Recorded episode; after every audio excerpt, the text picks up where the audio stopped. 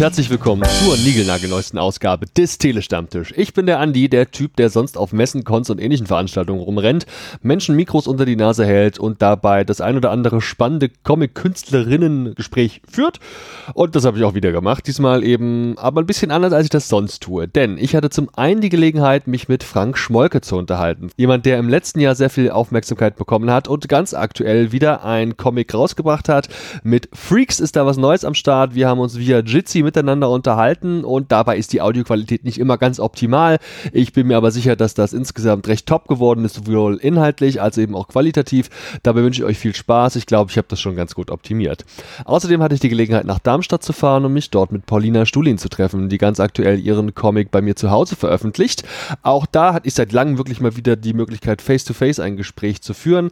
Und auch dieses Gespräch solltet ihr euch auf gar keinen Fall entgehen lassen. Es sind nämlich zwei wirklich ganz tolle KünstlerInnen-Gespräche geworden und ja, das ist so mein Ding. Ich habe da voll Bock drauf und ich hoffe, auch ihr könnt diesen Gesprächen viel abgewinnen, die in dem Fall eben wirklich sehr viel mehr sind als reine PR-Gespräche. Wir sind teilweise recht privat geworden, teilweise auch ganz weit abgeschwoffen, wenn man so will.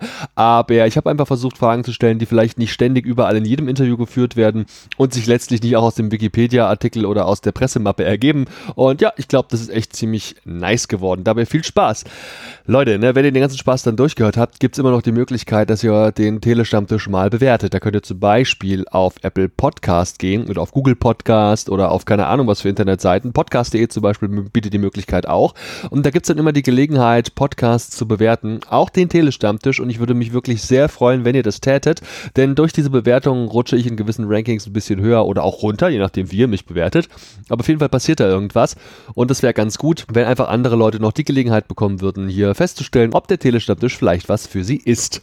Ja, außerdem wäre es toll, wenn ihr uns noch teilen würdet auf allen bekannten Social Media Plattformen wie Facebook, wie Twitter, wie Instagram könnt ihr das tun.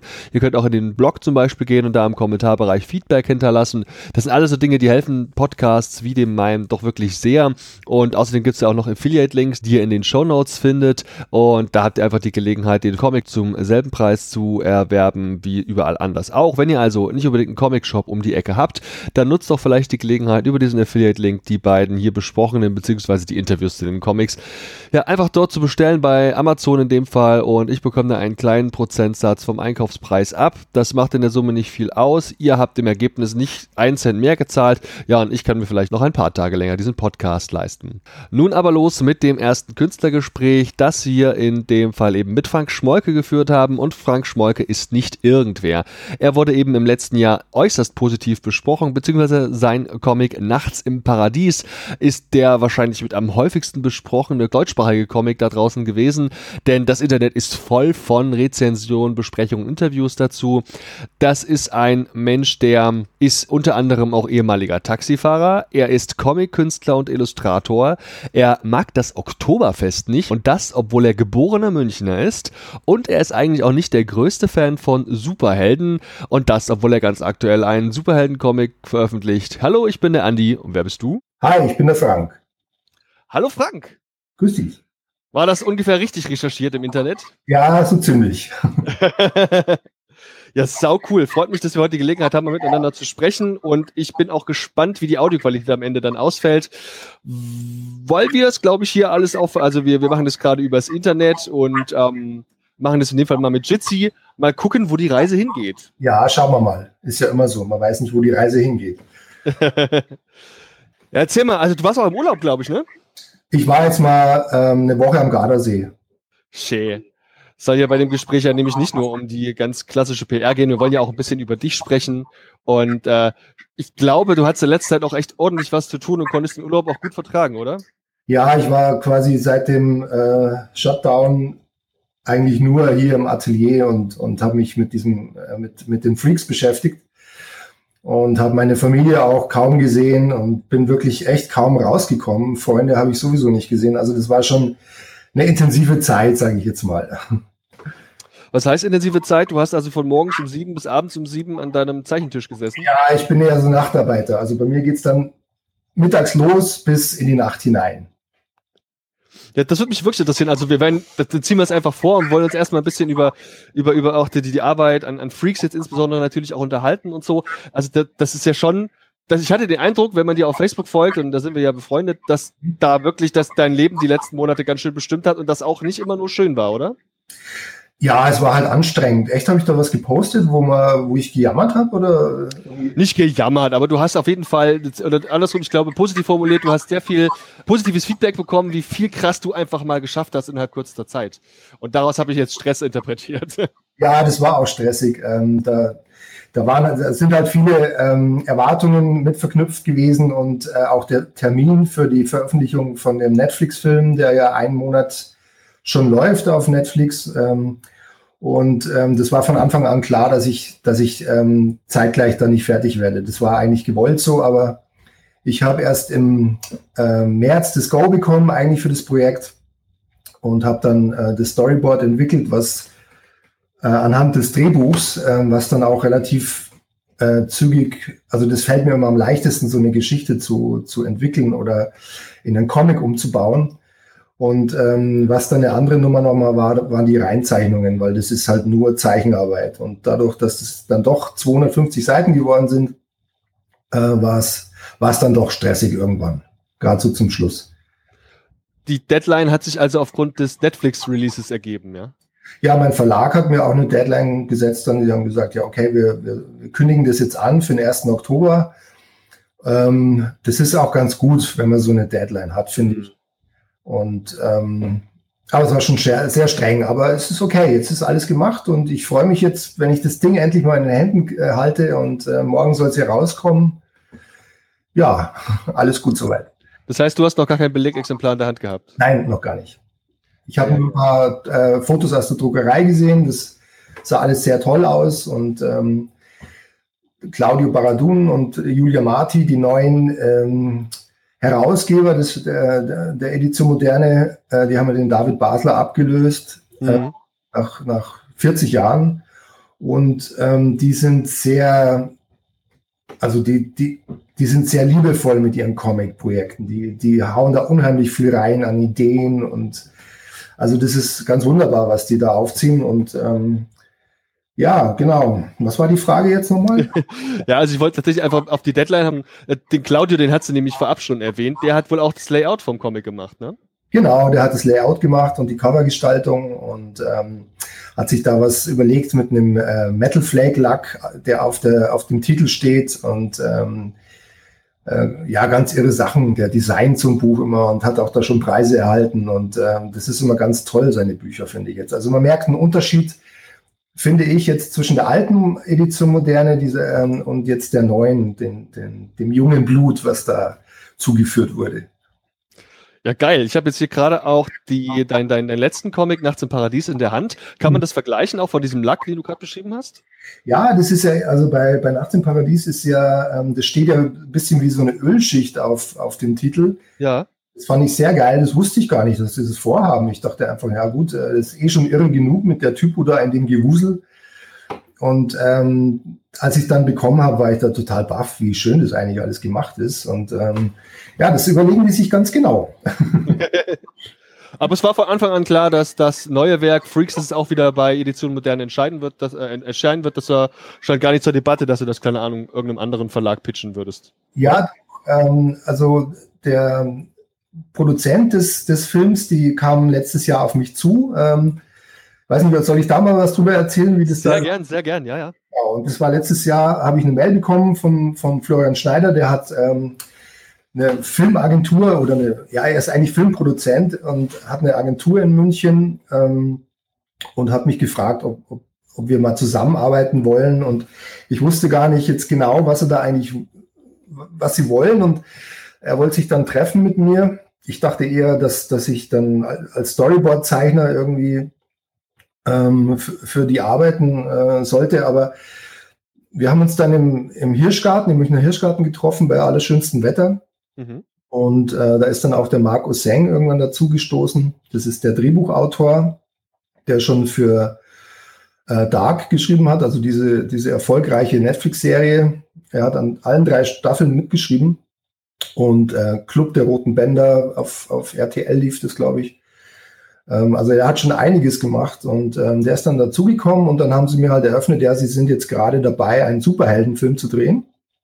Ähm, Und ähm, sie haben äh, Nachts im Paradies in die Hände bekommen und sind da Fanboys und finden das total geil. Und ob ich mir vorstellen könnte, ähm, das Drehbuch zu Freaks, ähm, du bist eine von uns, ähm, in einen Comic umzuwandeln. Und äh, das war natürlich eine, ja, war dann schon etwas baff, so, okay. Und ähm, dass der Film auf Netflix laufen würde, das haben sie dann erst ganz am Ende des Nachmittags äh, so eher beiläufig erwähnt.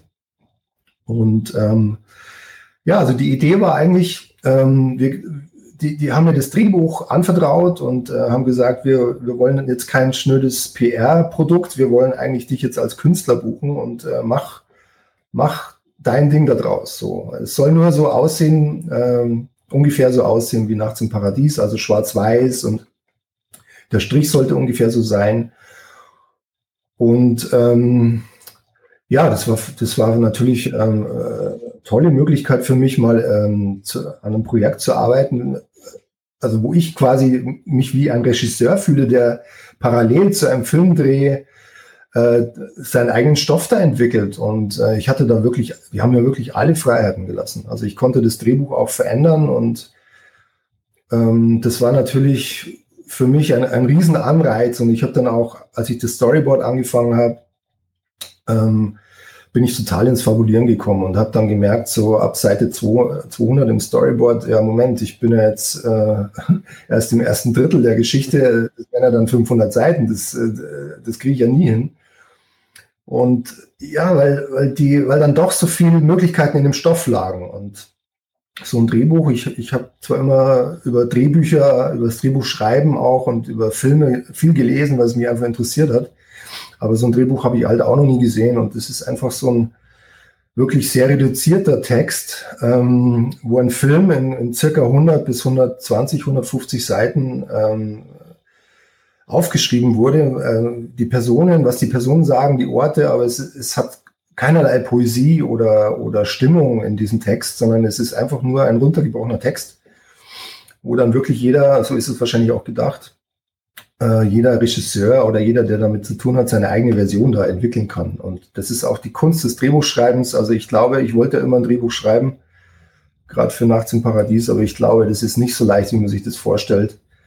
Ähm, und ähm, ja, also ich, ich habe mich da so langsam eingegroovt und nach zwei Monaten hatte ich dann das Storyboard. Wir haben uns nur einmal getroffen. Die fanden das alle ganz cool, haben, haben so ein kleine marginale Änderungen gehabt, so wirklich ganz kleine Sachen. Und ähm, ja, dann war das durch und dann bin ich eigentlich, wann war das? März, April? Ja, Ende April habe ich mit den Reinzeichnungen dann angefangen und hatte dann eigentlich nur noch vier, viereinhalb Monate Zeit. Und das war dann die eigentliche stressige Zeit, weil ich dann auch irgendwann mal betriebsblind geworden bin und auch nicht mehr gewusst habe, ist das jetzt totaler Scheiß, was ich hier mache oder äh, wird es geil und ja, das weiß ich, weiß ich immer noch nicht. Das weiß ich dann, wenn ich das Ding in den Händen habe und äh, ja, genau. Es ist ja faszinierend, dass du sagst, dass da quasi keinerlei, ich sag mal, Regieanweisungen drin waren. Denn es gibt ja so ein paar Bilder, ich kenne jetzt sowohl den Comic in seiner digitalen Form als auch den Film, den habe ich gestern noch geschaut. Es gibt ja ganz leicht durchaus, also Ähnlichkeiten in der Darstellung von Orten zum Beispiel. Also sowas wie, da ist ein großes Loch in der Wand. Das muss ja dann schon irgendwo auch im Drehbuch gestanden haben, wenn es um den Ort geht. Ne? Genau, also ähm, der, der Film, ich habe ihn ja tatsächlich nicht gesehen äh, bis vor, ja, bis, bis er rauskam. Da war ich aber schon fertig mit dem Comic. Und es war eigentlich auch die Idee, dass ich mir keine Set-Fotos angucke und ähm, auch keinen Rohschnitt von dem Film, sondern dass ich wirklich dann frei bin und total meine eigene Vision von dem, von dem Stoff entwickeln kann. Und jetzt weiß ich ja auch, dass der Film und, und der Comic sehr unterschiedlich sind eigentlich, aber natürlich immer wieder so Schnittpunkte haben, eben was du jetzt sagtest mit, der, mit dem Loch in der Wand ist zum Beispiel, oder auch die Orte und, und ähm, ja, es, es, es gibt so Schnittpunkte, aber der Ton eigentlich zwischen Film und Comic ist schon sehr anders, finde ich jetzt. Und ähm, das war aber auch gewollt von, von den beiden und, und von der Produktionsfirma. Und äh, Netflix hat da ja auch mitgespielt. Und das fand ich ja, das fand ich so irre an dem ganzen Projekt, äh, dass ich so viel Vertrauen dann auch hatte. Ähm, so ein Vertrauensvorschuss und ähm, da muss man halt ganz schnell aufpassen, dass man sich nicht verkrampft und das da jedem recht machen will, sondern ich habe dann wirklich hier mich vergraben, eingeigelt in meinem, in meinem kleinen Atelier und habe nur vor mich hingewurschtelt und wusste auch nicht, was kommt da jetzt raus. Und das war aber ganz gut so. Ähm, ich habe das mal ein, zwei Freunden gezeigt, die haben, die haben was dazu gesagt und natürlich mein Verleger. Aber sonst haben das nicht, haben das keine Leute gesehen. Also außer jetzt die Freaks halt, die zwei. Die haben da schon auch äh, immer, immer wieder so alle zwei Monate mal den neuesten Stand der Dinge bekommen. Mhm aber haben da nicht, haben da nicht viel gesagt dazu. Also das war wirklich nur so Kleinigkeiten. Ich habe jetzt auch, nachdem ich, wie gesagt, beides kenne, den Eindruck, als wäre das wirklich quasi durch und durch dein Werk. Du hast teilweise ganz andere Interpretationen und teilweise auch ganz andere Themen mit drin. Also der gravierendste Unterschied, der jetzt, sage ich mal, erst einmal natürlich ins Auge sticht, sind die Fähigkeiten der Protagonistin. Mhm. die ja wirklich von dir ganz anders dargestellt wird und wo ich mir vorstellen kann, dass deine Interpretation filmisch auch gar nicht so leicht darzustellen gewesen wäre. Ja, das ist auch mit dem Grund, warum es schwierig ist, ähm, Nachts im Paradies zu verfilmen. Da gibt es ja auch solche. Ja. Dinge. Und ich habe Anfragen von Regisseuren bekommen, äh, die das gerne machen würden. Und ähm, momentan ist es aber gestoppt, weil eben diese Szenen, die da in dem Buch drin sind, gerade diese, diese Szene mit den Wölfen und ja. der und so, das ist unglaublich schwer zu, zu filmen. Ähm, und, und ich denke, ja, so ist es halt da auch, aber da, der, da gibt es ja schon einen Film drüber. Also habe ich da mal nicht dran gedacht und habe einfach die Sau rausgelassen. Und es hat total Spaß gemacht einfach. Und ähm, ich habe das deswegen anders aufgezogen. Ähm, diese Szene mit Kali, das ist ja eigentlich der Anfang ähm, äh, meines Comics. Die Zornesgöttin Kali, die hängt da irgendwo an der Wand. Das ist ein Bild von ihr. Äh, das ist eine indische Göttin und ähm, mit, mit der steige ich halt in den Comic ein und ziehe den auch irgendwo an der Kali ja, das ist halt so meine, meine rote Linie dann in dem Buch auch. Und diese Szene gibt es tatsächlich auch im Drehbuch. Ja, da hängt die, die Kalima an der Wand und ähm, die kleine Wendy sieht die und, und äh, ist total fasziniert für, von ihr. Und das war so mein Input irgendwo, wo ich mir, das hat mich sofort angesprungen, weil ich eigentlich von diesem ganzen Superheldengedöns immer, ja, ich, ich bin kein Superheldenleser, ich, ich kenne diese Codes auch nicht und ähm, ich habe als Kind natürlich Superheldencomics gelesen, ähm, war da auch Fan von ein paar Büchern, aber eigentlich hat mich dann so später das Genre eigentlich eher genervt und, ähm, und wollte das halt einfach nicht so superheldenmäßig aufziehen, dass es so offensichtlich ist. Und nachdem ich das alles machen durfte und keiner gesagt hat, stopp, wir machen ja einen Superheldenfilm, das muss schon irgendwie aus so aussehen, habe ich dann natürlich immer weitergemacht und äh, ja, genau. Ja, es ist, super geil. Es gibt, es, natürlich ist das schon eine Superhelden-Story. Also, na, weiß ich gar nicht, ob das eine Superhelden-Story ist. Es ist natürlich eine Story über eine Person mit Kräften. Ob das dann im gleichen Atemzug auch Superhelden sein müssen, darüber kann man sich, glaube ich, noch mal länger unterhalten. Ja, genau. Ja. Was du natürlich auch gemacht hast, ist es zum Beispiel auch Sexualität darzustellen, was ja im Film überhaupt nicht vorkommt und auch sehr explizit dabei wirst. Das vermutlich war einfach eine der Freiheiten, die du hattest bei der Darstellung. Ne? Ja, ich finde halt, dass ähm, Filme allgemein, egal ob das jetzt deutsche Filme sind oder Hollywood-Filme, ähm, die Franzosen sind da vielleicht eine Ausnahme, dass die immer Brüder werden. Und dass, wenn du dir mal Filme aus den 70er Jahren anguckst oder den späten 60er Jahren, wie es da abgeht, und also jetzt, ich meine nicht mit Sexualität nicht als, als Porno, sondern äh, wirkliche Erotik oder dass es einfach auch mal gezeigt wird, wie sich zwei Menschen lieben oder dass es in der Szene einfach auch mal wichtig ist, aber in, in, in äh, Hollywood wird halt immer irgendwas vom, vom Kuss passiert irgendwas, dass sie sich gar nicht küssen können oder es wird dann ausgeblendet und das ist so öde, finde ich. Und man kann da eigentlich so viel machen. Und ähm, ja, ich habe mich da auch einfach treiben lassen von dem Stoff, weil ich das viel echter finde, wenn man auch mal sowas darstellt. Und äh, mit der Gewalt ist es ja das Gleiche. Es gibt viel Gewalt in dem Comic. Ähm, da hatte ich einfach Bock drauf. Das hat einfach gepasst zu dem, zu diesem, zu dieser dunklen, düsteren Stimmung und äh, ja, und die haben mich halt einfach freigelassen. Die haben mich laufen lassen und keiner hat was gesagt. Weder mein Verleger noch, ähm, noch die Produzenten und, und der Drehbuchautor, der Marc. Ja, und das, ja, genau. Sau cool. Und du hast ja schon gefragt, dass das von Anfang an war klar, dass es bei Edition Moderne kommen wird. Das stand gar nicht zur Debatte. Ne? Äh, genau. Ähm, das war schon, ähm, der Florian hat, hat dann einen Verlag gesucht, also er hat schon äh, vorgefühlt bei meinem Verlag, bei der Edition Moderne, die haben gesagt, ja, sie hätten da Interesse dran. Der Claudio Baradun ist da immer sehr offen äh, bei solchen Ideen. Aber ähm, die Sorge war ein bisschen vom, ähm, vom Florian Schneider, dem Produzenten, dass das dann eventuell zu wenig Reichweite hätte. Und er hätte dann schon einen großen Verlag und ist dann auch mit, mit Carlsen in, ins Gespräch gekommen. Da hat sich aber nichts ergeben. Ähm, Woran es jetzt genau lag, weiß ich jetzt gerade gar nicht mehr. Und er wollte dann eigentlich auch ähm, so, so ein Buch haben, das so wie Nachts im Paradies aussieht. Und die, die Bücher von Carlsen sehen einfach anders aus wie die von der Edition Moderne. Und das war dann nochmal vielleicht so ein, so ein Kriterium von ihm. Und die sind jetzt so gut aufgestellt, die Edition Moderne, dass die da locker mithalten können äh, mit dem Carlsen Verlag. Jetzt nicht, was den Output von Büchern angeht, aber was, was den Vertrieb und ähnliches angeht. Und hat da sein ganzes Vertrauen reingesetzt. Und da bin ich auch sehr froh drum dass das dann doch so geworden ist, dass ich quasi bei meinem Verlag das machen kann. Also ja, definitiv. Bei meinem Verlag in Anführungsstrichen. Da, wo ich halt schon zwei Bücher gemacht habe. ja, ich bin sehr gespannt, auch wie sich das Programm des Verlags entwickeln wird jetzt unter der neuen Leitung, was da so kommt. Und äh, finde es auch schade, dass das in Erlangen dieses Jahr nicht geklappt hat. Und äh, da bin ich mir sicher, dass man die mal auf dem Schirm behalten muss. Ja, und dann hast du ja gesagt, du bist jetzt auch nicht der größte Superhelden-Fan auf diesem Planeten. Das ist also sicherlich, gab es auch andere Motivationsgründe für dich, das trotzdem mal mit so einer Superhelden-Story zu versuchen.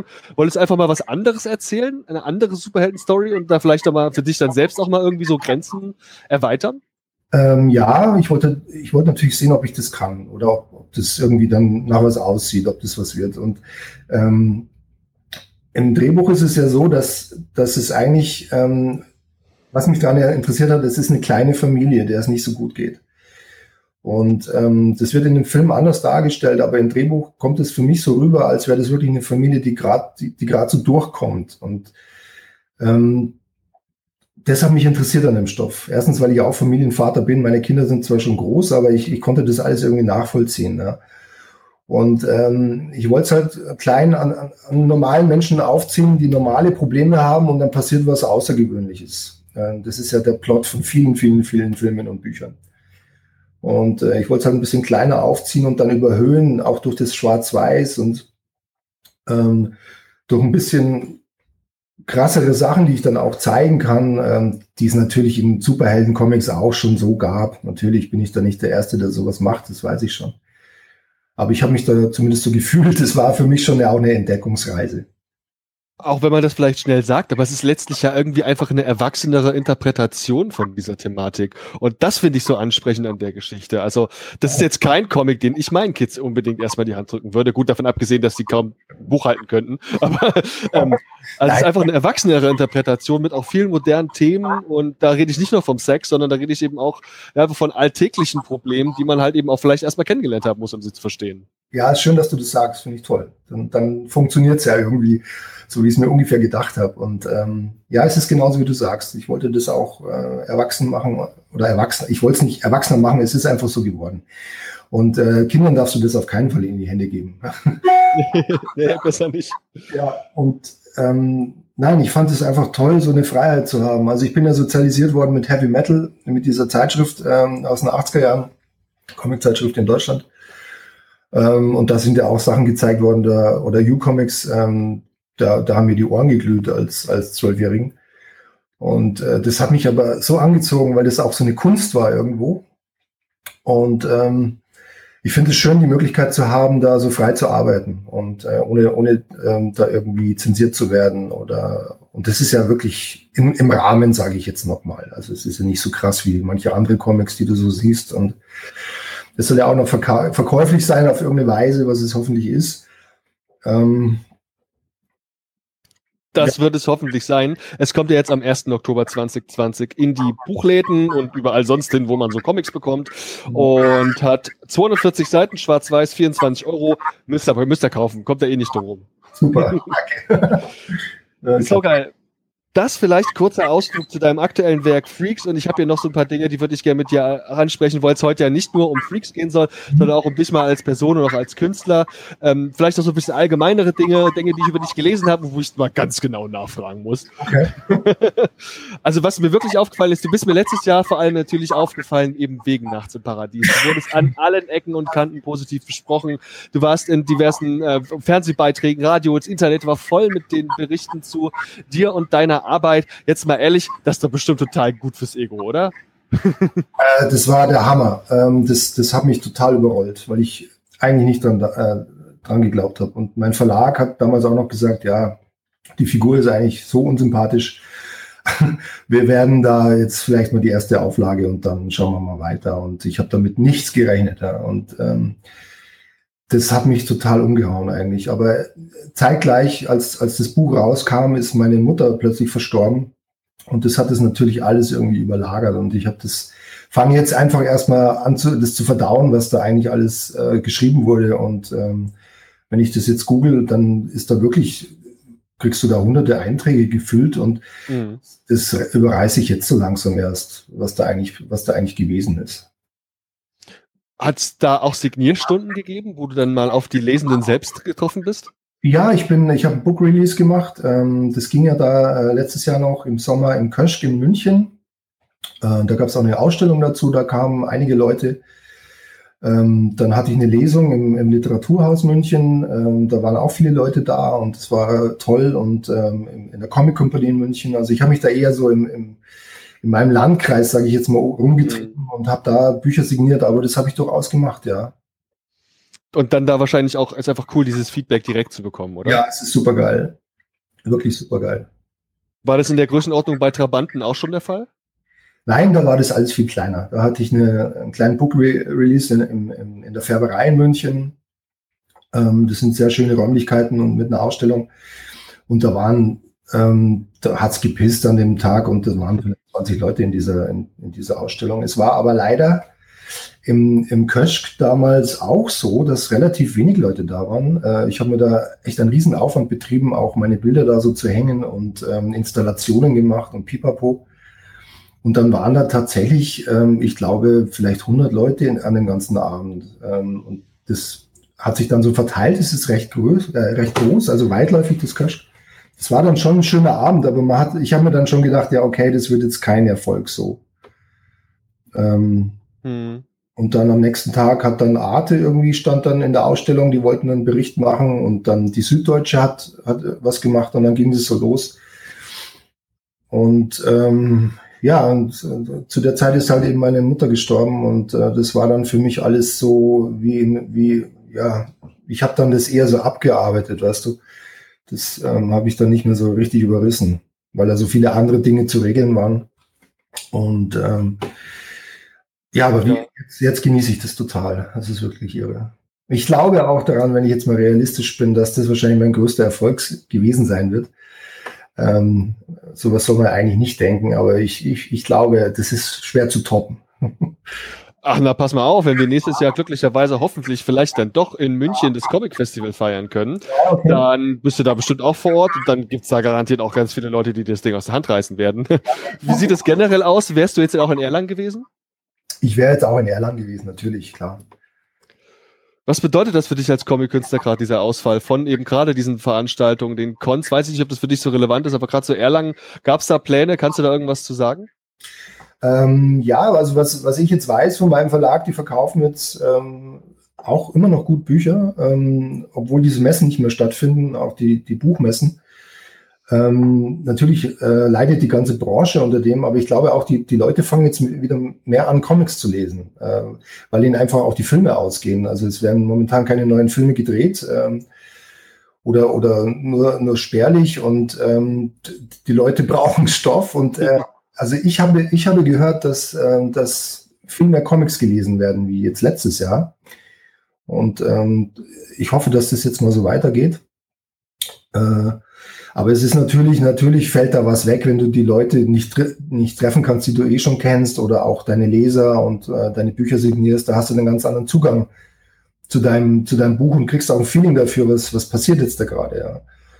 Und ähm, das, das fehlt natürlich unglaublich. Ähm, ich ich werde es jetzt so machen mit, mit den Freaks auch. Es gibt zum Beispiel einen, einen Comicladen Pictopia in Wien. Ich weiß nicht, ob du den kennst. Ähm, sehr, sehr feiner Comicladen und ähm, der bestellt quasi Bücher, die ich signiere und er verkauft dann signierte Exemplare. Das macht zum Beispiel Nikolaus Mahler, macht das jetzt auch so. Und äh, äh, noch ein paar andere Zeichner. Das ist so eine Idee, dass man Comicläden mit signierten äh, Exemplaren versorgt. Die sind dann was Besonderes und da können die Leute das kaufen, auch um die Menschen da wieder in den Comicladen reinzukriegen. Und ähm, wenn du es bei Amazon bestellst, dann hast du halt nur das Buch.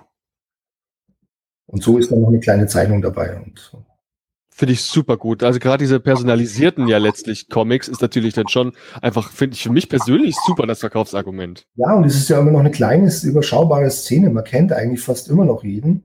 Klar, es wächst, äh, es kommen unglaublich viele äh, junge Frauen dazu. Das ist irre, ganz spannend, was da passiert, äh, seit, seit ein paar Jahren schon.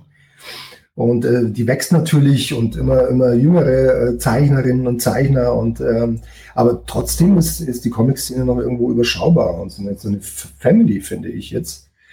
Und äh, das fehlt dann einfach, wenn da, wenn da dieser, dieser Ort weg ist auf einmal oder dieser Zeitpunkt auch, wo man sich mal trifft und wo man alle wieder mal sieht und äh, dann auch mit dem Kater nach Hause geht und sagt, jetzt kann ich aber keine Comics mehr sehen und den schwarzen Ritter sowieso nicht mehr und, äh, ja, das, das fehlt schon, finde ich. Aber ich hoffe, es kommt nächstes Jahr oder übernächstes Jahr wieder.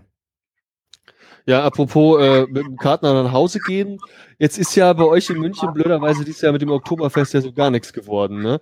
Du, ich habe ja irgendwo gelesen, dass du auch aufgrund deiner Erfahrung, die du auch als Taxifahrer einfach gesammelt hast, jetzt gar nicht der größte Fan des Oktoberfests warst. Aber vielleicht mal so für mich als Laie, der leider nicht in München wohnt, mal gesagt, was bedeutet denn für die Stadt München, vielleicht auch für dein Umfeld, dieses, dieses Absagen dieser, dieses Ereignisses? Ja, die sind jetzt alle auf Cold Turkey. Die sind ähm, ja Entzugserscheinungen. Also ich, ich merke schon, dass den Leuten das fehlt. Und äh, ich verstehe es jetzt nicht so wirklich, weil ich bin 30 Jahre in München Taxi gefahren ähm, und fast jedes Jahr die Wiesen. Mhm.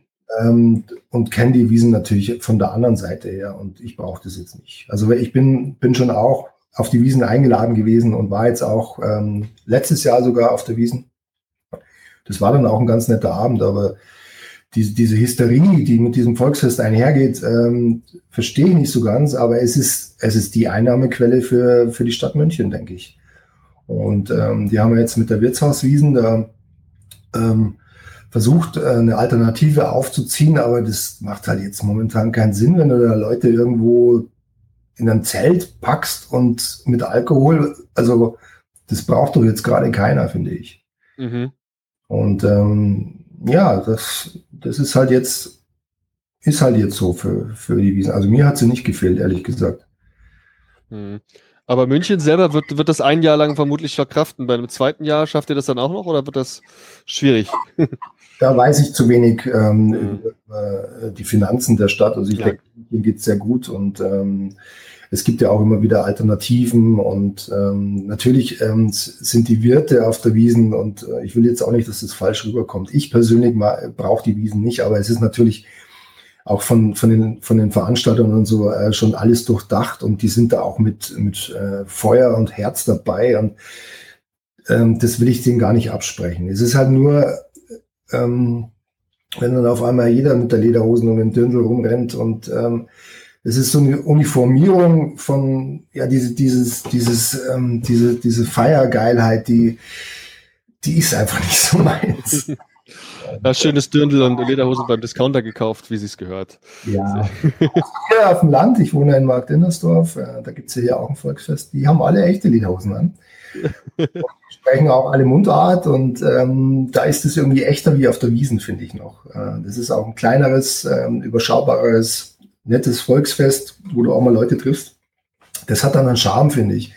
Aber diese Me Mega-Event, gibt es ja noch die, äh, die, die, die Eudewiesen, die ist schon sehr schön, aber es ist halt dann doch alles riesig und ja. Tatsächlich ist das, ist das genau Übergang auch zu der Frage, die ich gerade stellen wollte. Du bist ja, wie du selbst sagst, aus München rausgezogen. Mhm. Und ich habe hier gerade ganz aktuell heute einen Artikel von einem Kollegen zugeschickt gekriegt. Wohnungspreise, Doppelpunkt. Frankfurt für Bürger kaum noch bezahlbar. Die Städte Frankfurt und München wären aus, aus, dem, aus Sicht der Großbank UBS quasi unsagbar krass überteuert und deswegen absolut nicht mehr erschwinglich für Normalsterbliche. Würdest du denn sagen, du bist ein Großstadtmensch? Ja, ich bin eine Stadtpflanze. Ich bin in einer Stadt aufgewachsen in München, in Schwaring. Also mhm. in Oberföhring, das war so Vorstadt und dann äh, bin ich mit meiner Mutter nach, ähm, nach Schwaring gezogen und da, da ist, ist bei mir ganz viel Synapsen im Kopf sind da aufgegangen, weil dann auf einmal Dinge passiert sind in, in diesem, in, äh, Schwabing ist total geil, das ist super und München ist eine tolle Stadt, ja, ich liebe München. Ähm, und ja, ich bin vor 20 Jahren äh, hier rausgezogen, da kam meine kleine Tochter und ähm, sind wir aufs Land gezogen und äh, ich habe aber München auch immer vermisst und bin halt dann auch immer Taxi gefahren, so ja einmal im Jahr die Wiesen mindestens, weil da geht immer was. Mhm. Und war halt dann lange nicht in München und bin dann wieder so total reingefallen in diesen ins kalte Wasser geschmissen, jetzt, jetzt fast mal wieder. Und da hat sich natürlich in einem Jahr verändert sich unglaublich viel auf der Wiesen, äh, äh in, in München, meine ich. Und ähm, da hat man auch so die gemerkt, wie die Leute sich verändern, weil du jetzt das sagtest von den äh, überteuerten Mieten. Mhm. Und, ähm, du hast jetzt ganz andere Fahrgäste im Taxi wie jetzt vor 20 Jahren.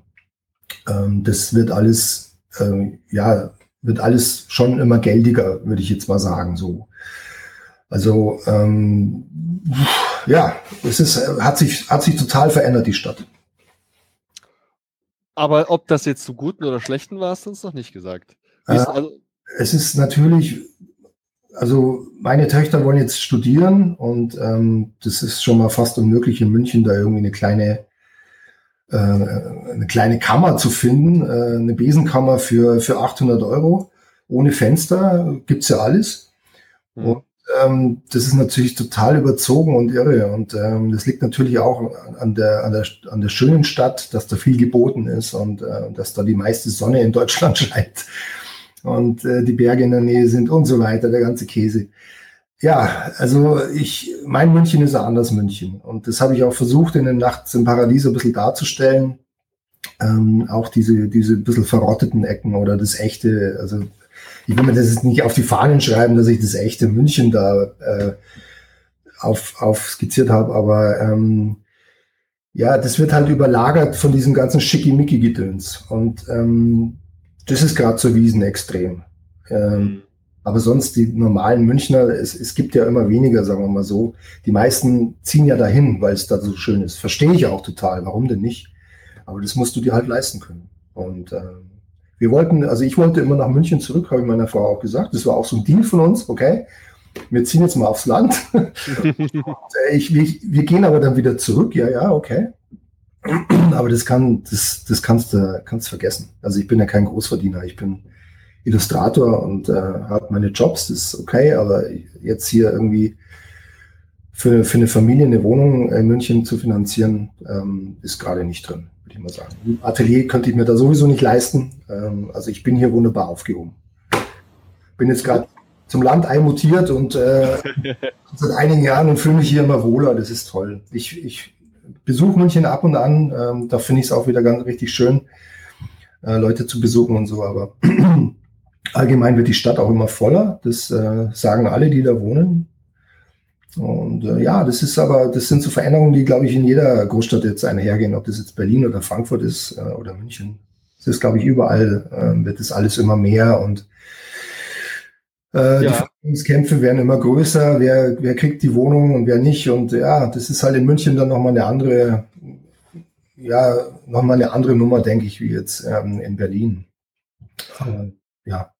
Und es ist ja einfach auch eine Stadt mit vielen schönen Facetten. Eine dieser vielen schönen Facetten ist ja unter anderem auch der Komikaze e.V.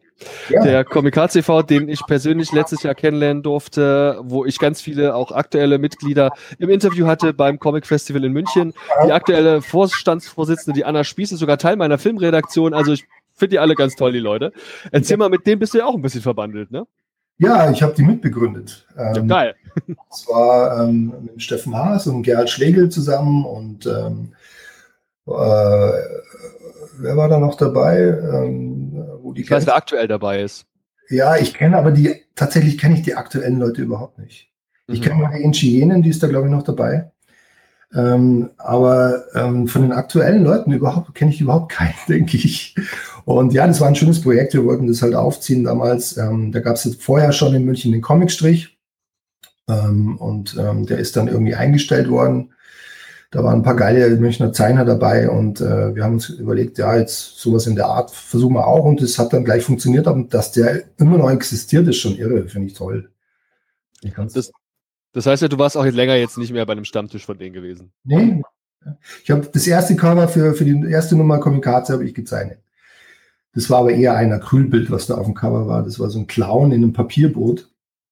Und mhm. ähm, ja, das war eine tolle Zeit. Da haben sich die ganzen, da habe ich viele Comiczeichner kennengelernt, so Thomas Gilke und äh, eben Gerhard Schlegel und äh, Uli Österle und wer da alles noch rumlief. Christian Moser und, und ja, das war, war schon so eine, so eine schöne Aufbruchzeit. Wolle jetzt zum Beispiel auch den Uli Österle erwähnt, der gerade aktuell auch mit seinem Buch Vatermilch, dem ersten Band davon, ja auch mhm. wirklich sehr positiv besprochen wird. Mhm. Bist du da so ein bisschen vernetzt, auch laufend vernetzt mit den lokalen Comic-Künstlerinnen und Künstlern? Also jetzt nicht unbedingt die Leute nur vom Comic-Katze, aber dass du sagst, okay, da gibt es so eine Art Comic-Künstlerinnen-Freundeskreis oder sowas? Ja, das, ähm, das hat die Barbara Jelin initiiert. Ähm, wir sind mal, also wir haben ein Stipendium bekommen vom Literaturhaus München, der Uli Österle, Barbara Jelin, ähm, Jakob Wert, ähm, ähm, Lisa Flübeis und so weiter. Da waren, da waren wirklich ähm, Dominik Wendland, ähm, tolle Zeichner dabei und ähm, da waren wir jetzt dreimal in St. Moritz, sind da von so einem Hotel eingeladen worden und konnten da wirklich eine Woche lang an unseren Comics arbeiten. Das war irre. Und da hat sich so eine, so eine kleine Clique gebildet. Man trifft sich dann immer wieder mal auf äh, Comic-Veranstaltungen, meistens im Literaturhaus. Aber nicht, weil das jetzt so Shishi ist, äh, High Hochkultur, sondern weil das, weil die einfach auch die Comics entdecken äh, und, und da immer wieder so cross-mediale Veranstaltungen machen, wo sie eben ähm, ähm, Mix heißt, heißt es. Äh, da werden zwei Schriftsteller jeweils und ein Comiczeichner und die halten da Lesungen. Und das ist immer eine wunderbare Sache und ja, so lose verbunden bin ich auf jeden Fall. Und ich habe auch das mitbekommen, wie der Uli an seinem Buch da ähm, geackert hat, so wie ich. Da sind wir Leidensgenossen. Und ähm, ist natürlich scheiße mit dem, dem ganzen Shutdown und was da passiert ist und so, aber er versucht ja da alles rauszureißen und ähm, ich kann es total nachfühlen. Ja, mir geht mir geht's ja jetzt auch so und äh, wir sind, denke ich, schon auch Freunde und äh, sehen uns ab und an und respektieren uns gegenseitig und ähm, ja, es ist immer, ja, da habe ich schon noch Kontakte, auf jeden Fall, ja. Das ist cool. Das finde ich ist ein ganz wichtiger Aspekt, dass man, wenn nicht immer nur alleine an seinem Tisch sitzt, sondern eben auch wirklich Kontakt hat und pflegt. Und es freut mich, dass es bei dir der Fall ist. Ja, nur das Lachen, das, äh, das hat, wenn die Barbara Jelin nicht gewesen wäre, die hat mich jetzt hier quasi angerufen, vor ein paar Jahren war das und hat gesagt, hättest du da Lust mal hinzufahren und wir machen das und das. Und ich wurschtle ja hier alleine auch immer nur so vor mich hin und in Nebersdorf gibt es jetzt keinen Comic-Designer, den ich jetzt kenne. Ähm, das war super. Und da habe ich erst gemerkt, wie toll das eigentlich ist, ähm, mit anderen Zeichnern zu arbeiten und sich da zu vergleichen und auch gleich ein Feedback zu kriegen. Ist unglaublich wichtig. Ja. Super gut. Das glaube ich. Barbara habe ich persönlich noch nicht kennenlernen dürfen, aber die Tage erst was von ihr bestellt. Ich bin gespannt, wann ich sie mal habe. Wahnsinnsfrau äh, und Zeichnerin auch. Und die Barbara ist so eine, die kümmert sich vor allen Dingen erstmal um die anderen, bevor sie irgendwas macht. Also die holt immer die anderen mit ins Boot. Das finde ich so irre an ihr. Äh, ganz tolle Person ist es. Also die solltest du auch mal interviewen. Ist wirklich. hört, hört. Da habt ihr es gehört. Ich bin, bin, bin dabei. Äh, ganz tolle Comiczeichnerin. Ja. Okay, was ich aber außerdem noch gelesen habe, und das war ein Zusammenhang mit der Pressemappe jetzt für Freaks, ist, dass du in Indien gewesen bist und vor allem auch, dass du Yoga machst. Stimmt das? Ja, gestern wieder. Und ähm, das war ganz cool, weil ich dann die Idee mit äh, Kali hatte ähm, bei den Freaks und ähm, den Comic eigentlich anhand, also die Kali zum Mittelpunkt zu machen, die Zornesgöttin, die indische. Und ich war mal in meinen späten Zwanzigern, war ich mal eine Zeit lang in Indien und da begegnest du Kali halt, äh, ein ganz irres Land ist es und begegnest du Kali sehr oft in, auf, auf, Bildern und, und Postkarten und äh, Stickern und alles Mögliche. Und ähm, deswegen habe ich mich da gleich ähm, irgendwie an, angesprochen gefühlt. Und ähm, aber jetzt nicht äh, irgendwie esoterisch oder so, das war einfach eine irre Zeit und, und ähm, ein tolles Land ist das. Und Yoga mache ich äh, seit ein paar Jahren, weil ich halt einfach durch die ganze Sitzerei mich viel zu wenig bewege. Und, und äh, mit Yoga kannst du unglaublich dich locker machen. so ja. Und äh, interessanterweise hat meine Yoga-Lehrerin ein, ein Amulett, ein Kali-Amulett irgendwann mal so am Hals gehabt, also so ein ganz, ganz kleines, ist kein Amulett, sondern eher so ein Anhänger. Und da sind wir ins Gespräch gekommen, da habe ich wieder von meinem Projekt erzählt und ich wollte das auch alles richtig machen, dass ich dann hier nicht irgendwelchen äh, Religionsgruppen auf die Füße trete und ob ich das überhaupt so darstellen kann, wie ich das gemacht habe und so. Und sie, sie hat halt eine indische Freundin und hat dann da einen Kontakt hergestellt und da konnte ich mich noch mal ein bisschen über Kali auch informieren. Nicht, dass ich da irgendwas zeichne, von dem ich eigentlich gar keinen Plan habe und dann äh, irgendwie dann irgendwelche Gruppen gegen mich aufwiegel. Das wollte ich natürlich vermeiden. Und ähm, ja, ich empfehle Yoga jedem. Es ist, es ist sehr gut. Machen auch immer mehr Männer.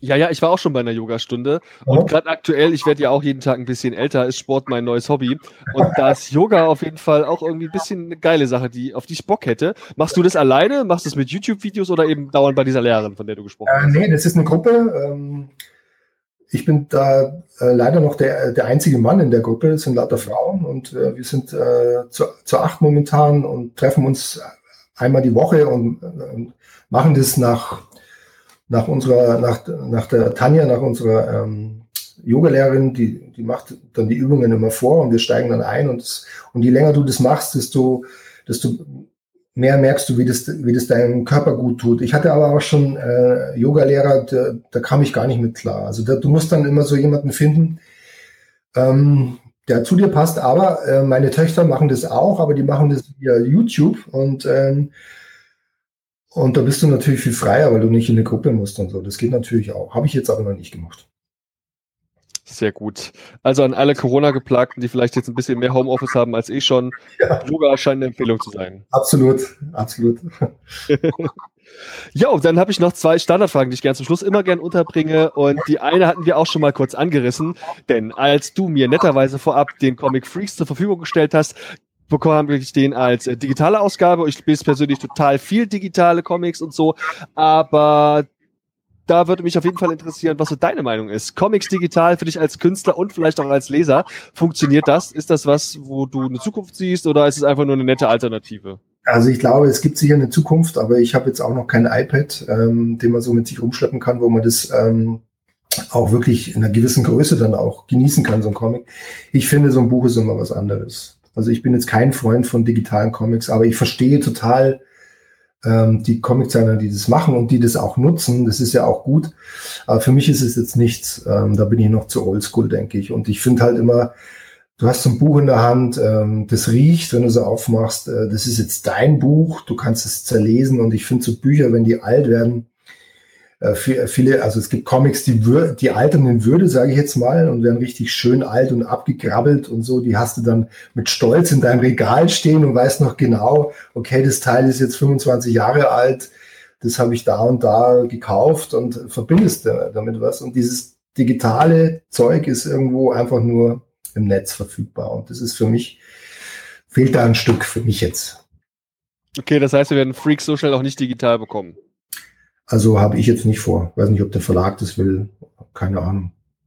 Okay.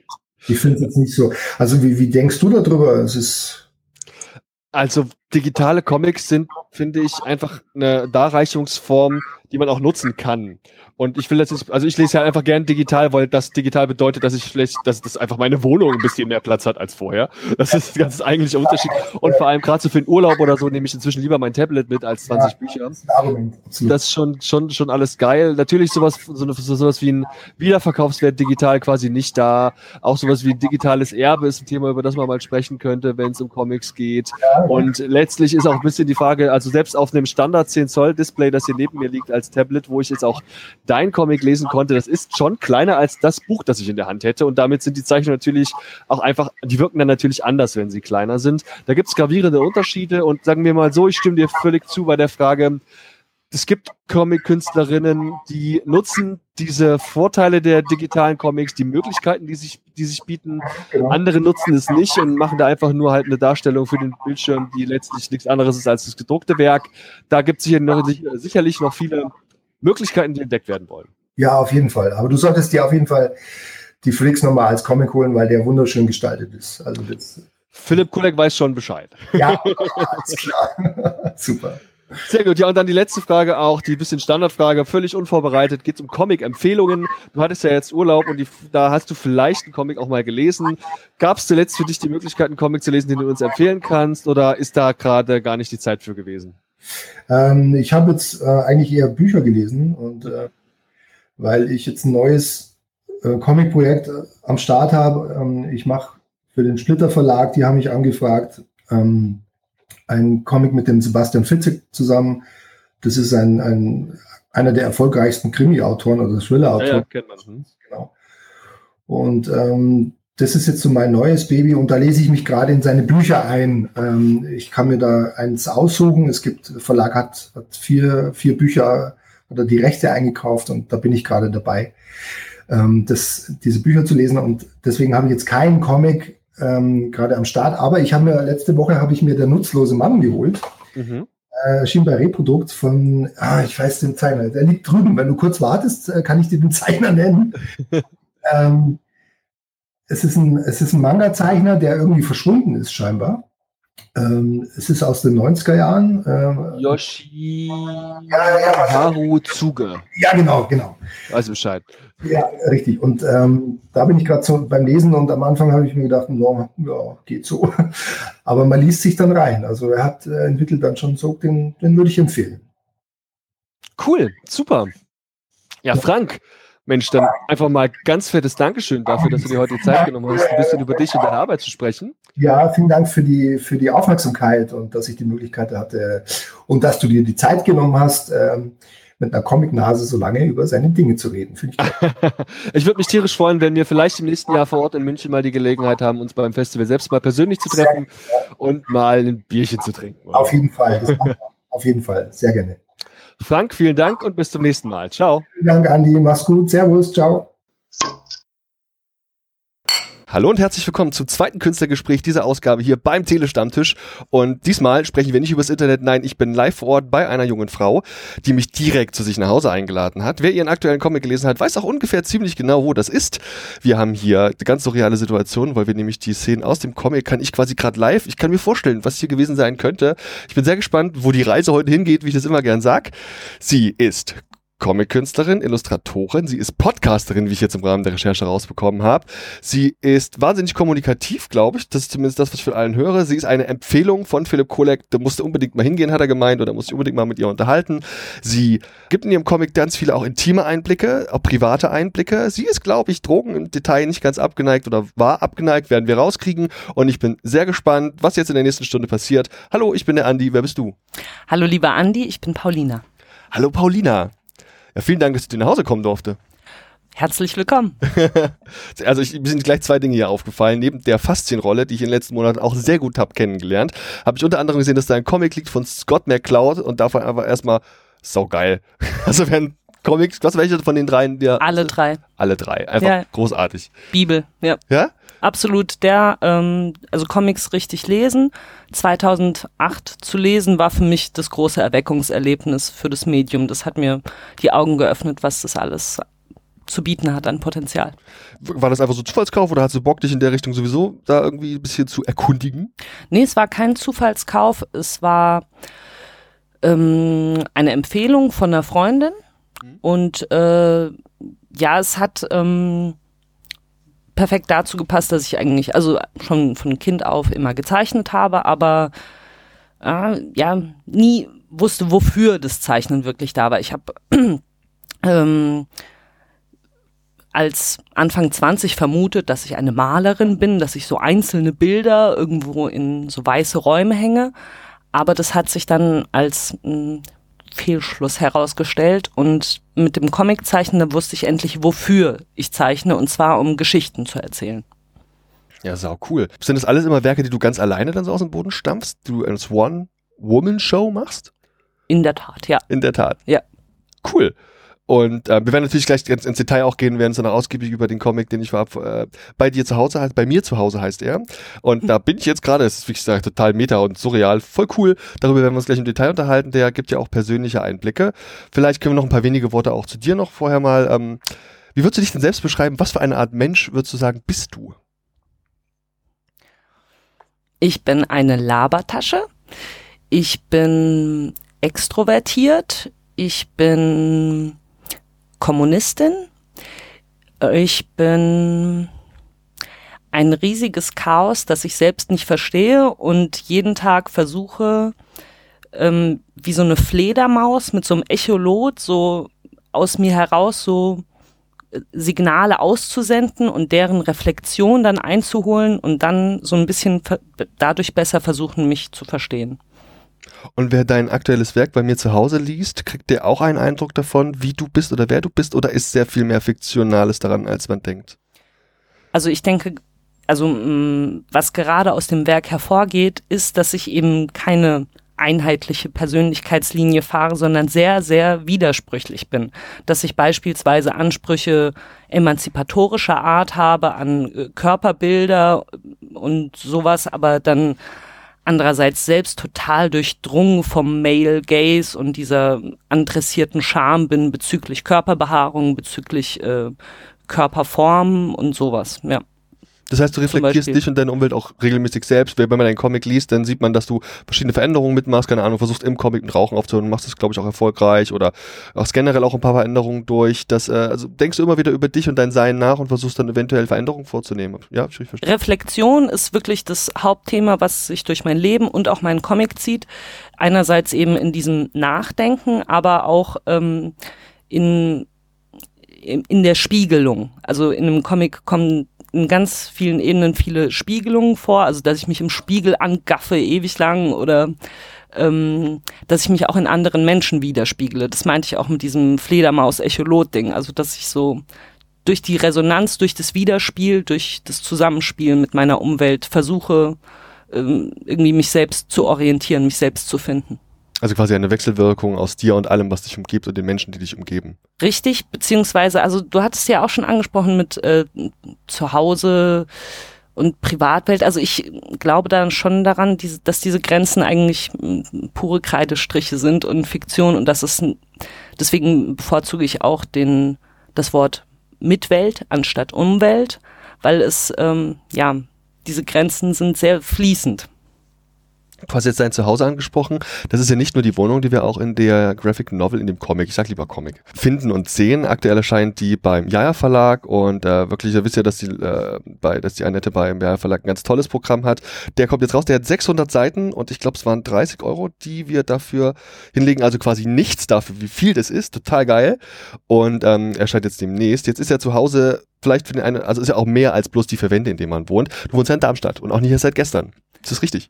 Richtig, also ich wohne, ich wurde in Polen geboren, aber schon als Baby hierher verfrachtet, lebe also mein ganzes Leben hier und in dieser Wohnung tatsächlich schon 17 Jahre. 17 Jahre. Immer auch, also nicht mit, nicht, nicht mit Familie wahrscheinlich, schätze ich. Ich habe die ersten drei Jahre mit meinem damaligen Freund hier gewohnt, also in großer Beengnis, ähm, aber ja, seither dann alleine. Ich habe, als ich mich vorbereitet habe, bevor ich den Comic gelesen habe, ich habe ihn gestern Abend noch komplett beendet, gedacht, dass auch Darmstadt eine sehr große Rolle in deinem Comic spielt. Also rein optisch taucht die Stadt natürlich ständig auf. Wir haben immer zwischen den, ich sag mal, verschiedenen Episoden, die uns im Comic gezeigt werden, auch so kurze Unterbrechungen, in denen wir zum Beispiel eben ein bisschen das Stadtbild einfach sehen. Wir sehen, erleben auch die Menschen vom Comic. Wir gehen gleich noch ein bisschen auf die Details ein vom Comic. Und ähm, was bedeutet dir denn Darmstadt? Was ist Darmstadt für eine Stadt für dich? Warum willst du hier wohnen? Darmstadt ist was ganz Komisches. Also es ist, ich habe es mir natürlich nicht selbst ausgewählt. Ich bin hierher geworfen worden und ähm, ja stand dann zu Beginn meines Studiums vor der Wahl, ob ich mich dazu entscheide, weiter in dieser Stadt zu leben oder in, nach Berlin oder Leipzig Klar. und dies das. Mich haben dann soziale Bindungen hier gehalten und ja, dann habe ich mir halt in diesem Nest bequem gemacht, werde auch, was ich im Comic äh, thematisiere, dafür von manchen verlacht, dass ich so in meinem Kleinstadt Mikrokosmos da irgendwie ähm, nicht aus dem Quark kommen und mich sozusagen scheue, in die große, weite Welt hinaus zu driften. Ähm, ja, aber ich thematisiere es auch im Comic. Zu Hause ist mehr als ein geografisches Territorium und mh, mm, ich will mich jetzt nicht unbedingt mit einem der größten Denker der äh, Moderne vergleichen, aber Kant hat äh, sein kleines Städtchen auch nie verlassen und er ist innerhalb dieser Stadtgrenzen, dieser engen, dem Herz des Universums ganz schön tief gekommen. Und ich ja. glaube nicht unbedingt, dass Horizonterweiterung mit geografischer Bewegung einhergehen muss. Ja, und auch zu Hause definiert sich, glaube ich, einfach nicht nur an diesen vier Wänden oder der Stadt. Und nur weil man irgendwo einen Lebensmittelpunkt hat, ist man auf den ja nicht sein Leben lang fixiert oder kann da nicht auch mal weg oder so. Also man ist ja nicht gefesselt an die Kleinstadt, in der man wohnt. Ja, das Wohnen, also abgesehen jetzt mal von Corona-Situationen, kann man sich ja natürlich in der Welt äh, bewegen. Ähm, ja, aber tatsächlich, also dieser, diese Örtlichkeit hat, glaube ich, nicht so viel damit zu tun. Man kann auch in der ganzen Weltgeschichte rumreisen und wirklich ja, nicht viel sehen und nicht äh, große interessante Gedankenbewegungen machen, obwohl man auf allen Kontinenten herumtanzt. Dann muss ich natürlich auch gerade, weil es der Titel des Comics ist, einfach noch nach dem, nach dem Begriff Zuhause mal einfach fragen, was für dich zu Hause ist. Ich habe von mir immer früher behauptet, das sehe ich inzwischen anders. Zu Hause ist da, wo die Waschmaschine steht, weil ich da eher so einen pragmatischen Ansatz hatte. Inzwischen sehe ich das eher so ein bisschen familiär geprägt. Wie ist so deine Auffassung? Was ist zu Hause für dich? Zuhause hat viele verschiedene Bedeutungen. Ich würde ähm, inzwischen sagen, mein Leib ist mein Zuhause. Also Leib als Vorstellung nicht gleichbedeutend mit Körper. Körper ist so die Fremdwahrnehmung. Leib ist das, was ich subjektiv in der Gegend meines Körpers spüre. Und das ist die Null im Koordinatensystem. Das ist der Punkt, von dem alles ausgeht. Das ist der ultimative Resonanzboden, von dem aus ich meine alles erfahre. Aber natürlich, ähm, wie so eine Matrioschka-Figur, schachtelt sich das dann äh, nach außen, dass dann so die nächste Ebene, würde ich sagen, ist meine Wohnung oder vielleicht mein Bett erstmal. Das ist ja auch ein wichtiger Ort. Ähm, meine Wohnung, meine Stadt, meine ähm, Kultur, meine Epoche, in der ich mich befinde und natürlich halt auch dieses Universum ist halt auch mein Zuhause. Ja. Und, cool. Ja. Wie, wie siehst du das mit dem familiär geprägt sein? Also da, wo deine Liebsten sind, da ist zu Hause? Genau. Ich habe jetzt äh, Nachwuchs seit drei Jahren und im Dezember kommt da nochmal Nachwuchs und das ist einfach eine sehr prägnante ähm, Bindung und das ähm, wenn wir mal eine Woche Urlaub machen, ist da halt dann das Zuhause, wo die Kids sind. Das ist, mhm. das ist jetzt mein aktueller Ansatz davon, wie ich zu Hause definiere. Ich habe lange das mit der Waschmaschine so formuliert, weil ich zum Beispiel zum Beginn meines Studiums halt keine Waschmaschine hatte und da bin ich halt in die Heimat gefahren, zeitweise und so. Aber irgendwann, wie gesagt, war die Waschmaschine der Ort, der mein Zuhause definiert hat. Ja. Sehr gut. Ja, und dann wollen wir uns natürlich heute, wie gesagt, über bei mir zu Hause unterhalten ein Comic, der wie gesagt auch total dick geworden ist. Überall in jeder PR-Mail, überall steht, ist ein extra dickes Ding geworden, richtig dick und so. ist er auch, ne? War das Absicht? Ich wollte schon ein richtig dickes Ding drehen, als hm. ich den begonnen habe, aber war nicht festgelegt auf eine bestimmte Anzahl und will jetzt auch nicht damit hausieren gehen, also ich äh, mit der Dicke, ich will mit dem Comic selbstverständlich hausieren gehen, weil ich voll und ganz dahinter stehe, aber die Seitenanzahl macht ihn jetzt nicht besonders, würde ich sagen. Mhm. Ich hatte, ähm, ich habe 2015 begonnen, ein Textdokument zu öffnen und einfach mal ins Blaue hineinzuschreiben und das, dieser Prozess ging so zwei Jahre, also ich begann dann eben auch so zu skizzieren und habe dann ein InDesign-Dokument gehabt, in dem ich meine Skizzen gesammelt habe und es ist immer gewachsen und gewachsen und gewachsen. Und äh, Ende 2018 habe ich dann dieses Dokument durchgescrollt und oh, beachtlich, schon ganz schön viel, 560 Seiten. Hoho, ja, das wird schon richtig dick und ich habe mir vorgestellt, ja, wie der sich anfühlen würde, was welches Geräusch er machen würde, wenn ich ihn auf das äh, Tisch auf den Tisch abstelle. Und dann auf einmal habe ich so gecheckt, also mit Blick auf das Dokument, das sind nicht 560 Seiten. Das sind 560 Doppelseiten. also 1120 Seiten war das aufgewachsen. Mhm. In dem Moment ist mir wirklich so ein bisschen schwindelig geworden. Ei, ei, ei. Oh Gott, 1000 Seiten, was sollen die Leute denken? Manifest. es, ist, es ist ja total absurd und von diesem Augenblick an habe ich dann großzügig begonnen, äh, Episoden rauszuschneiden, in die Schublade zu stecken für zukünftige Projekte und zu kürzen, zu kürzen, zu kürzen, weil das war einfach ja dann zu viel. und äh, dann ist es auf diesen 612 Seiten geendet. Diese Episoden, die du gerade angesprochen hast, wie viel Fiktionales ist da dran? Also wie viel ist das auch tatsächliche ähm, Anekdoten und Erlebnisse, wie viel Fiktionales ist da auch reingeschrieben? Ja, also wie mit dem Zuhause und äh, anderswo oder Rausch und Nüchternheit oder Arbeits- und Privatleben, diese Dichotomien, das, das ist halt Quatsch. Das, mhm. Oder auch Fiktion und Realität, das ist doch ähm, alles ineinandergreifend. Also es ist weder das eine noch das andere. Kann man aber sagen, dass die Episoden auf Erfahrung von dir basieren? Ja, ganz klar. Also ich ähm, habe den Anspruch als Künstlerin von dem zu erzählen, wovon ich eine Ahnung habe und finde es auch bei anderen interessant, wenn die mir ihre Welt zeigen, wenn die mir ein Fenster zu ihr, einer Wirklichkeit zeigen, zu der ich sonst keinen Zugang gehabt hätte, über Raum und Zeit, nicht wahr? Und ähm, ja, ich erzähle von dem, von dem ich weiß in diesem Comic. Okay, jetzt habe ich ja in der Vorbereitung gesehen, du hast ja auch andere Dinge rausgebracht, auch glaube ich beim Jaja Verlag, also auf jeden Fall beim Jaja Verlag, aber ich weiß nicht, ob du woanders dabei war. Kann man sagen, bei mir zu Hause könnte man auch als eine Art Fortsetzung deiner anderen Werke begreifen? Könnte man das sagen? Unbedingt. Also hm. äh, das, ich finde es sehr wichtig, in Entwicklungen und Prozessen zu denken. Und da zeichnet sich eine eindeutige Linie ab ähm, zum immer persönlicher, immer intimer werden und einem Streben halt immer aufrichtiger zu werden und ja, was natürlich so ein Kampf mit dieser vorhin schon angesprochenen adressierten Scham hat, oh, was sollen die Leute denken, mein guter Ruf und auf der Arbeit und meine Eltern und oi. und das ist, ähm, das ist mir alles bewusst. Das, ähm, ja, und da will ich halt schon ähm, gegen ankämpfen, weil das macht gute Kunst in meinen Augen aus, dass man da diese ganzen Eitelkeiten äh, besiegt. Ja, erzähl uns doch jetzt mal, wovon handelt bei mir im Zuhause eigentlich? Was würdest du sagen? Was sind, worum geht's da? Um mich.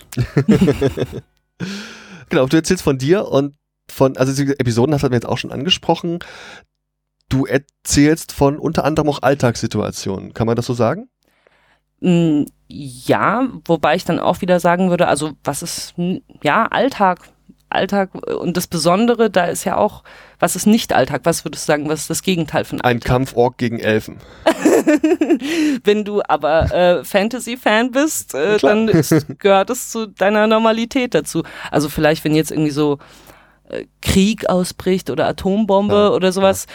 Aber weißt du, innerhalb in der Woche ist dann auch Krieg Alltag. Also Wenn man so will, genau, ja. Okay, also wir haben verschiedene Dinge, ich werde gleich nochmal durch den Comic durchgehen, werden verschiedene Punkte auch mal inhaltlich mal ansprechen, wo mich echt mal auch so interessieren würde, wieso deine Meinung dazu ist.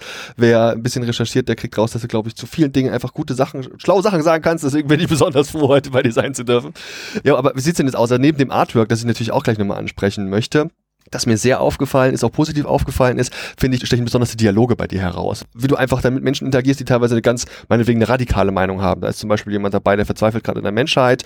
Das ist jemand, der bewundert die, ich glaube, es waren die Nazis und den äh, islamischen Staat dafür, dass sie so straight sind, dass sie überhaupt äh, was vorhaben, dass sie Ziele verfolgen, war, glaube ich, die Formulierung. Und daraus entwickelt sich ein recht interessantes Gespräch, wahrscheinlich auch verknüpft mit deinen persönlichen Meinungen dazu und Einstellungen dazu. Und diese Dialoge in verschiedenen Formen, du hast eben gerade auch angesprochen, jemand, der dir vorwirft, du würdest in der Kleinstadt wohnen und so, das sind wirklich tolle Dialoge, die mir auch hängen geblieben sind.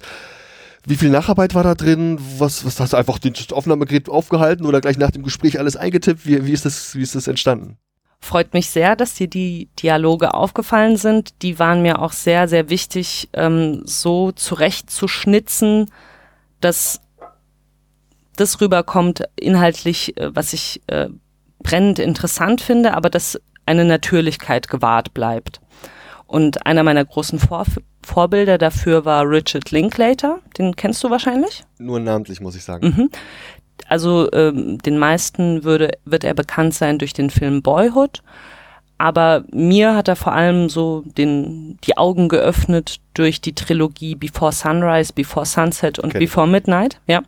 Und da, also ich war so ergriffen davon, wie er Gespräche darstellt. Ich finde, Gespräche sind so das Interessanteste auf der Welt. Äh, und deswegen auch Podcast-Affinität. Und ähm, diese zu schreiben, also so, dass äh, sie halt ah, wirklich wirken, aber eben dann irgendwie schon so mh, hm, literarisch sind. Also wirklich die Wirklichkeit so abzubilden, wie sie ist, ist langweilig. Das, da kommen diese ganzen Äs und Os und angefangenen Sätze und sowas, wie ich jetzt gerade hier rumstammel und versuche, das in Worte zu fassen. Ähm, und deswegen war es ja schon, äh, also ich hatte den Anspruch, Gespräche zu schreiben, die sich echt anfühlen, aber die auch knackig und zackig und interessant sind die sich echt anfühlen, kann ich halt voll genauso bestätigen. Insbesondere möchte ich mal das allererste Kapitel, ich meine, Teil, Teil ist nicht ein Kapitel, ist Episode, würdest du auch sagen, oder? In der ersten Episode geht es um eine Trennung und dieses Gespräch, was da geführt wird, das wirkt nicht nur total echt, das wirkt so, als hätte das genauso stattgefunden, hätte das stattfinden können. Vielleicht hat es auch genauso stattgefunden, keine Ahnung. Und vor allem die Worte, die man wählt, wie man miteinander umgeht und sich dann auch in dem Moment wieder auf getrennte Wege erstmal für den Moment geht, das das, das, das kann echt, glaube ich, heutzutage genauso funktionieren. Das ist keine Szene, wie ich sie jetzt in einem, keine Ahnung, deutschen TV-Film erwarten würde, wo das doch irgendwie alles nach Theaterschauspiel wirkt und vor allem nicht natürlich. Also ich will damit sagen, in den Dialogen habe ich sehr oft eine wirklich ganz tolle Natürlichkeit wahrgenommen, auch wenn du mir jetzt sagst, dass sie natürlich ein bisschen gefeilt worden sind. Nicht nur ein bisschen, also äh, das ist ja tatsächlich auch bei Linklater, denken ganz viele Menschen, die Dialoge sind improvisiert, weil sie einerseits so gut geschrieben sind, aber auch so gut geschauspielert sind. Und das ist das größte Kompliment natürlich, wenn es eben so wirkt, als äh, würde es aus der Wirklichkeit heraus, aus dem Leben gegriffen sein, aber tatsächlich eben im feinsten Detail genauso konstruiert sein. Äh, dass es so ist, ja. Existieren alle Charaktere im Comic auch in der echten Welt? Viele Personen ähm, sind so zusammengemorfte Hybride aus mehreren Persönlichkeiten. Zum Beispiel die eine Hauptfreundin, mit der ich viele Abenteuer ähm, erlebe, ist so 60 Prozent eine Person, 30 Prozent eine und 10 Prozent okay. eine andere, so ungefähr. Okay, cool. Das heißt, jeder hat die, ist ja auch gar nicht schlecht, weil da hat jeder ein bisschen die Möglichkeit, sich aus seinem Freundeskreis wiederzuerkennen, aber im gleichen Atemzug wird es nicht zu privat. Ist ja optimal. Nee, also diesen Anspruch, äh, nicht privat zu sein, den habe ich ja gar nicht. Mhm das, ja. Ist eigentlich ein gutes Thema, da sprechen wir es direkt mal an. Du bist ja in deinen Ausführungen vorausgesetzt, die geben in gewisser Form auch wieder, was wie du persönlich denkst, teilweise sehr privat. Wir sehen verschiedenste Sexszenen, wir sehen dich oder deine Figur, sagen wir mal, häufig nackt gezeichnet, wir erleben deine privatesten Gedankengänge, wir ähm, erleben dich auch beim Party machen und, und deine Figur beim Party machen und beim, beim Drogenkonsum.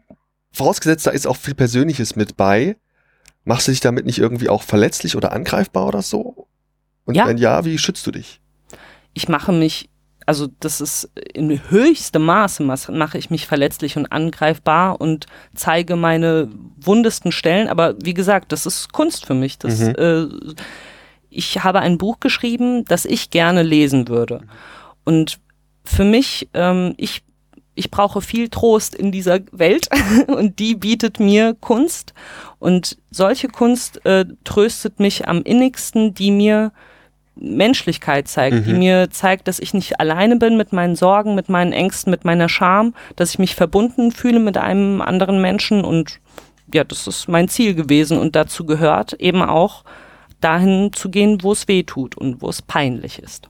Lass doch mal auch auf dein Artwork zu sprechen kommen, wo ich natürlich also auch als, also ich lese wahnsinnig viele Comics, aber es ist natürlich für mich immer nicht so einfach zu formulieren, was ich da sehe. In der Form habe ich das jetzt noch nicht so oft gesehen. Ich glaube, ich habe gelesen, dass man sagen kann, sollte, muss, soweit erkenne ich das auch, quasi ein Artwork ohne Outlines, dass du also direkt mit Farben zeichnest und so. Beschreib uns doch mal, was zeichnet die, deine Stilistik hier in, in, in, bei mir zu Hause aus? Was ist, was, wie sehen wir das? Wie ist das methodisch entstanden? Was hast du da gemacht? Sehr richtig hast du äh, erkannt oder äh, da das Hauptaugenmerk darauf gelegt, dass da keine Outlines bestehen. Das ist äh, aus meinem Anspruch entstanden, so realistisch daherzukommen, weil wir sehen ja tatsächlich die Wirklichkeit nicht abgetrennt durch irgendwelche Linien, sondern äh, verschwommene oder schärfer voneinander abgegrenzte Farbflächen, die miteinander, also mal durchsichtig, mal op äh, opak heißt das Gegenteil Oh ja. durchsichtig. Na, egal. Ähm, äh, und ja, also ich ähm, habe mich dazu getriezt, so zu das zu zeichnen, was ich wirklich sehe. Nicht so die Dinge, wie sie in meiner Vorstellung schon eingraviert sind, äh, zu reproduzieren, sondern wirklich die Augen aufzureißen und das zu sehen, was, äh, das zu zeichnen, was ich sehe. Das hat auch dazu geführt, dass mehrere so Ego-Perspektiven, äh, Zeichnungen darin vorkommen. Und mh, also was, wo ich sehr stark davon beeinflusst wurde, ist die New Barbizon School. Das ist eine zeitgenössische Gruppierung von MalerInnen aus Tel Aviv und St. Petersburg, die den Impressionismus auf so eine neue Art und Weise wiederbeleben.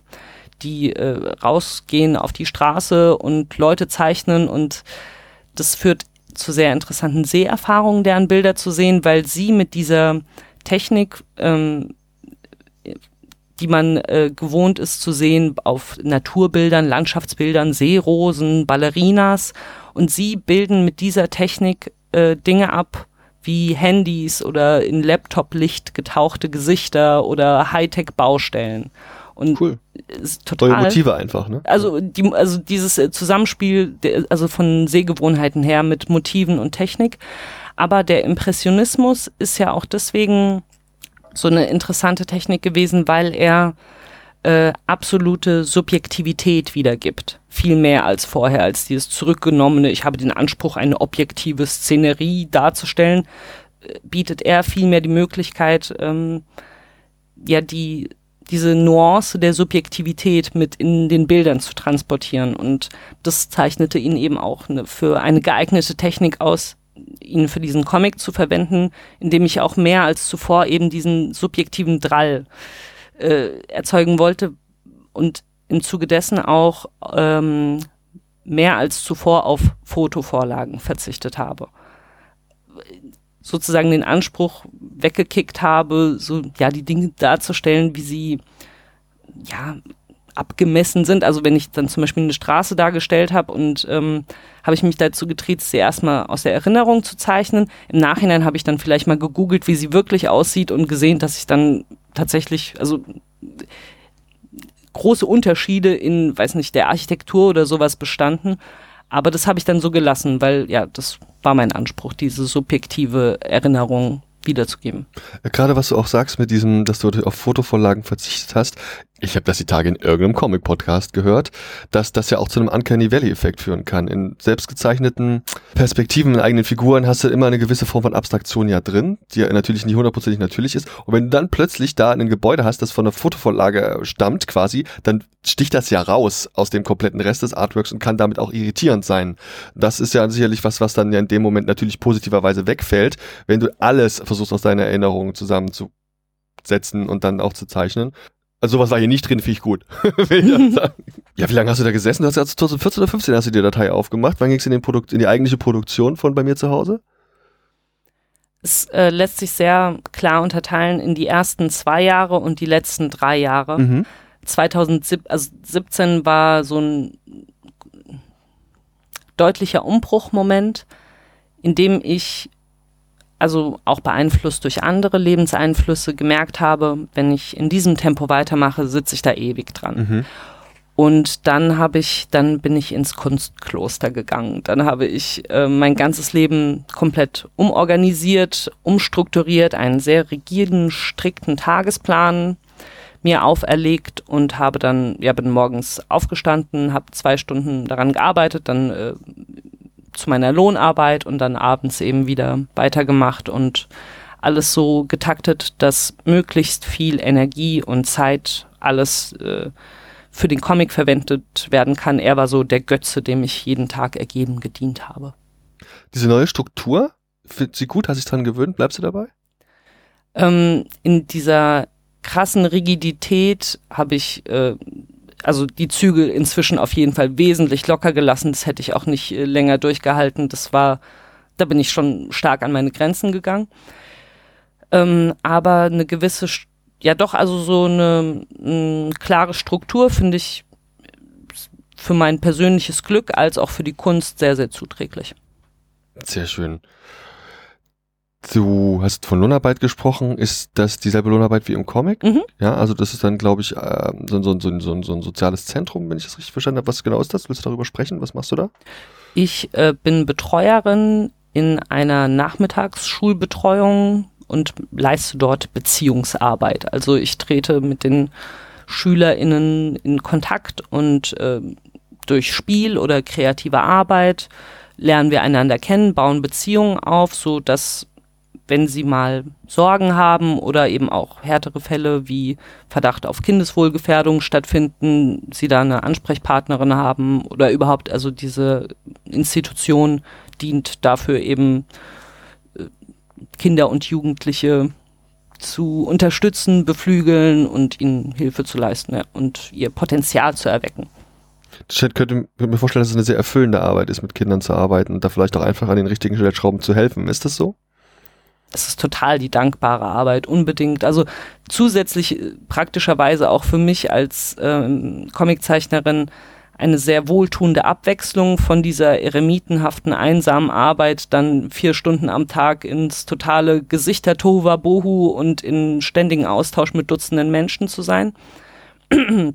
es befruchtet sich gegenseitig, mhm. äh, aber eben natürlich auch ähm, durch und durch sinnvoll man hat nie nach der Arbeit irgendwie, also natürlich habe ich viele Zweifel, ob ich Fehler gemacht habe, klar, aber es fühlt sich einfach absolut richtig an und es kommt einfach ständig Resonanz, die mir beweist, dass ja, das eine gute Arbeit ist, aber es wird natürlich total beschissen bezahlt. das ist äh, ja, ja, das wohl wahr weil da keine Gelder reinfließen.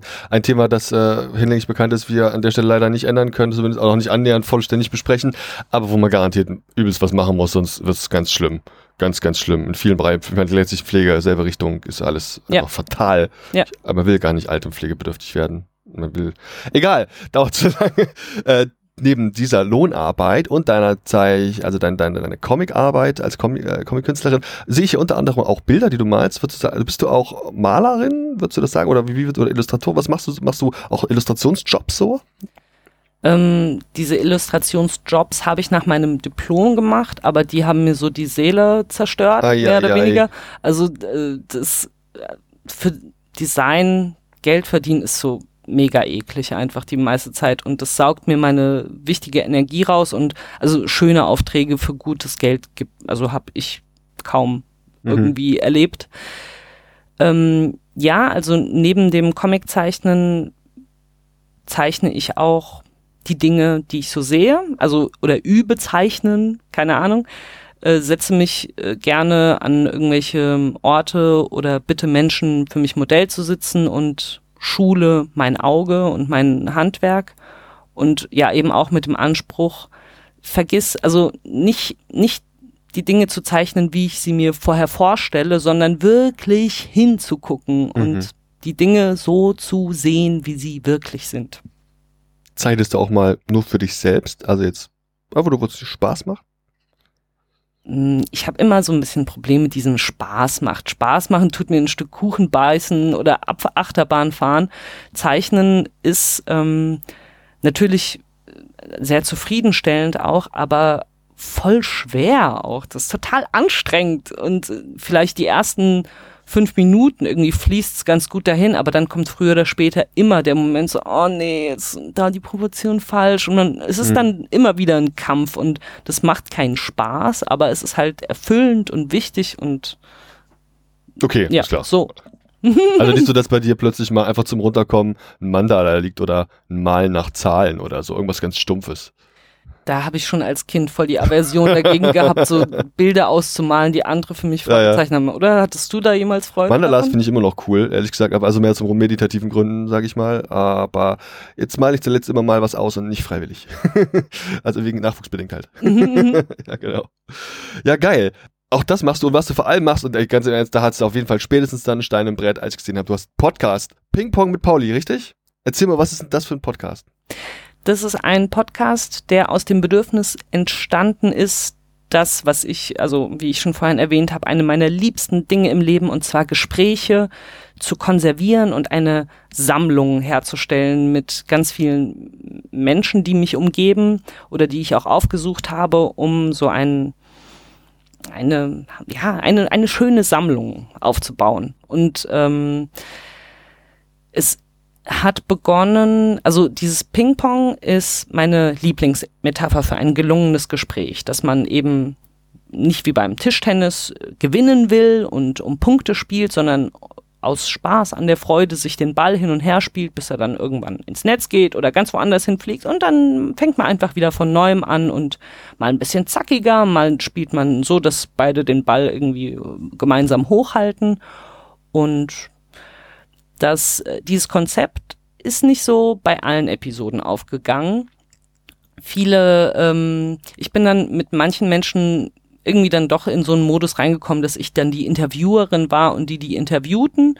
War auch äh, irgendwie dann passend in manchen Momenten, aber einige Episoden, also vor allem die mit Carlo, die sind so genauso gelungen, wie ich es mir eigentlich wünsche. Das ist eben dieses ähm, dieser Austausch ist und auch so dieser Jazz irgendwie. Es ist so Improvisation auch.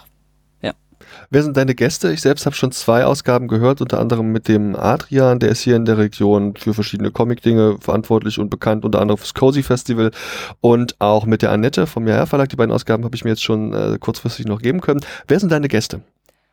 Begonnen habe ich mit meinem engsten Freundeskreis und in letzter Zeit oder vielleicht dann die letzten fünf bis zehn waren dann mehr Menschen, die ich auch übers Internet kennengelernt habe und ja, die mich durch ihre Arbeit beeindruckt haben, zum Beispiel der Thorsten vom Titanic Magazin oder die Stefanie Sargnagel, die Veronika Kracher, die auch bald ein äh, riesiges, krasses Buch herausgeben wird über Incels.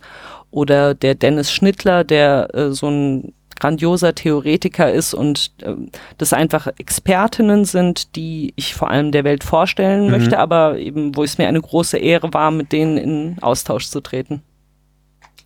Das sind also Leute, die dir irgendwie so zulaufen und dann kommt wie regelmäßig eine Episode raus? Die laufen mir nicht zu. Ich, ich, ich bleib denen auf den Fersen und ich hol die mir hier in die Bude rein, voller Gewalt. Okay, cool. Wie nehmt ihr auf? Wie läuft das ähnlich, wie wir das gerade machen? Wir sitzen hier mit zwei Headsets. Mich mal interessieren als Podcaster selber.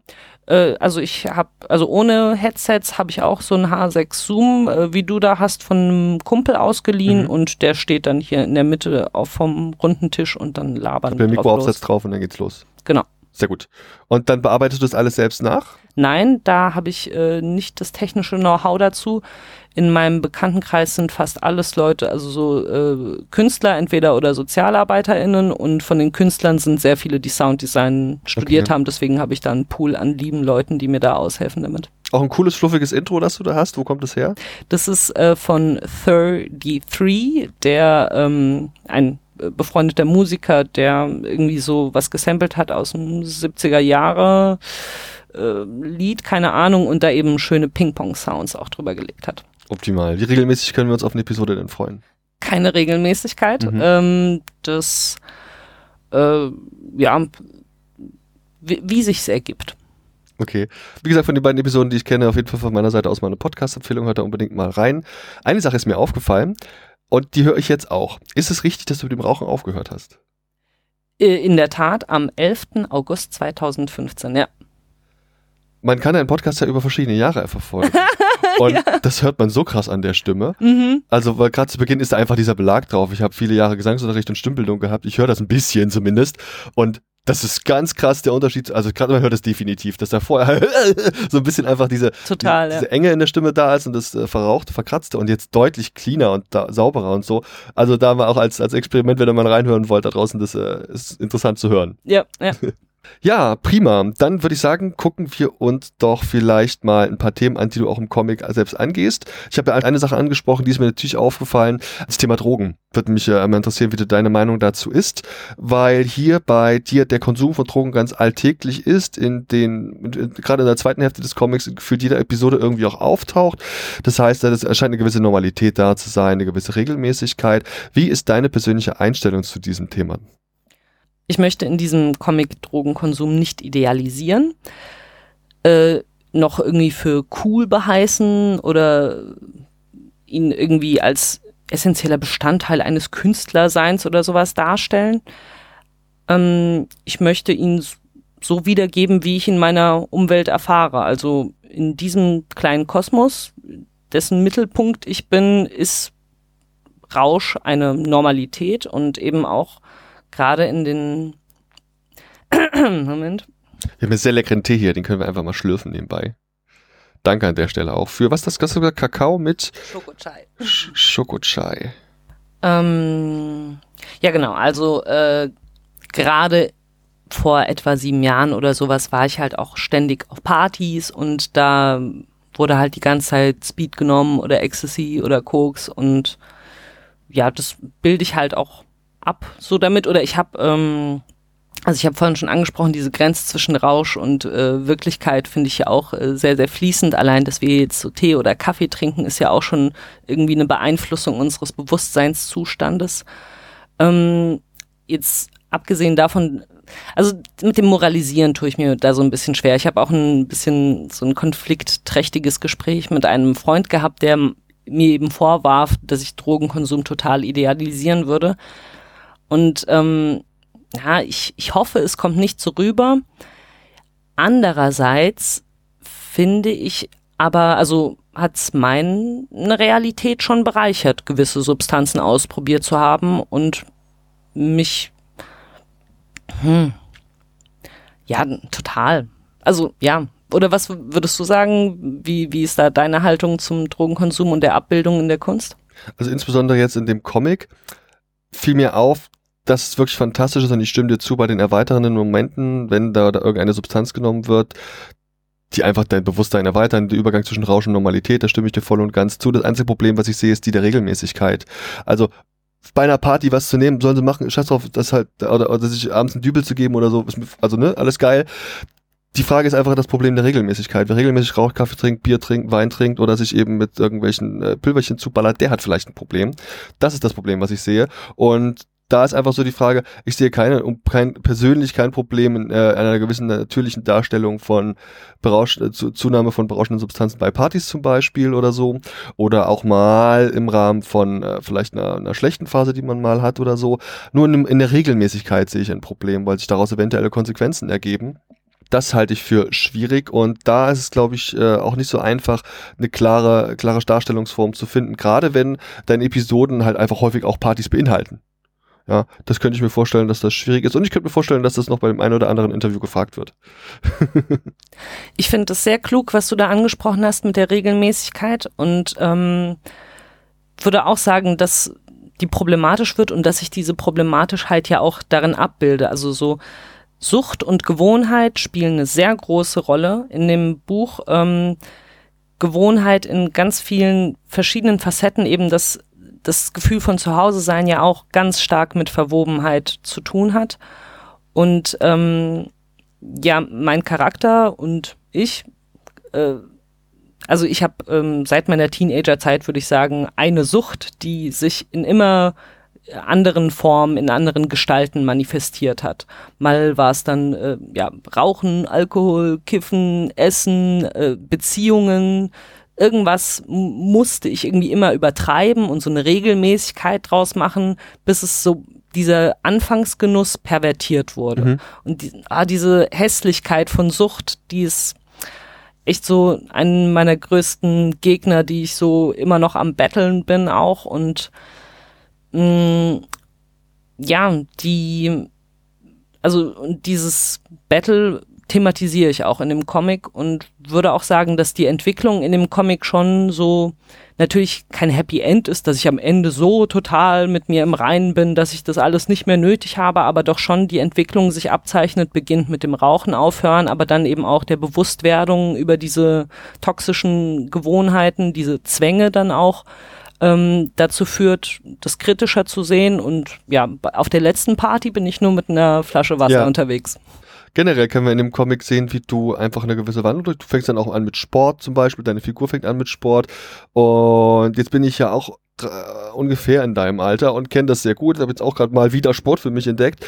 Würdest du sagen, das hast du mit deinen Altersgenossen gemeinsam, dass so 30 bis 35-Jährige, ach komm hier, guck mal, vielleicht, vielleicht wenn man, wenn man noch, du hast ganz coole Formulierungen auf irgendeiner Seite, noch mal einmal noch mal so krass sexy wie es geht oder sowas. ja, Irgendwie so hast du es formuliert. Ja. Würdest du sagen, das hast du mit Altersgenossen gemeinsam? Ja, 30 werden halt, ne? Ja, also das ist schon da irgendwie so klischeemäßig. Ich höre es auch gerade, ähm, ich weiß nicht, wahrscheinlich sind meine Ohren auch dafür gespitzt, aber bei vielen anderen Menschen, dass sie dann irgendwie so eine Phase haben, so wo ja der ganze Scheiß aufhört ja. und nochmal so eine Renaissance haben, also bis dann äh, zum endgültigen Vergammeln geht. Aber nee, auch überhaupt, ähm, vielleicht ist es auch Corona bedingt, vielleicht mal so dieser Schock, der uns allen bewusst macht, was eigentlich wirklich im, wichtig im Leben ist und zwar sich ja äh, das, das leibliche Wohl, was natürlich irgendwie unmittelbar verwoben ist mit äh, der Funktionstüchtigkeit des Körpers, aber eben auch ähm, ja diese